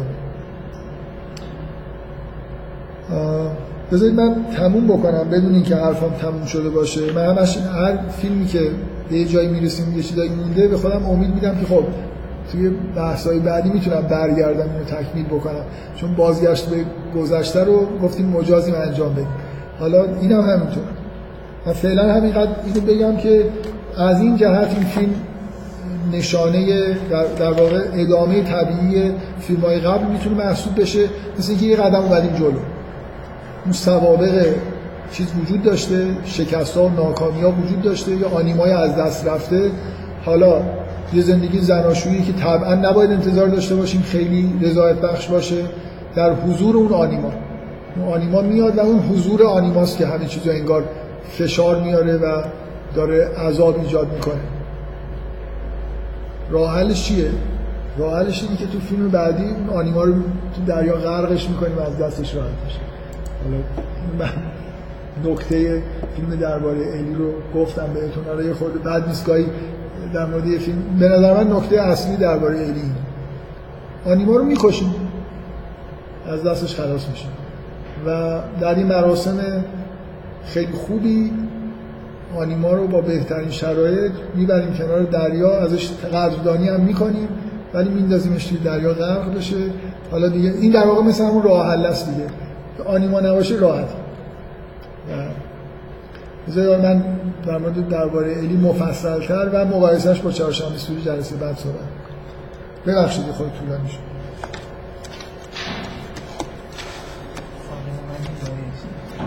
فایل رو بعد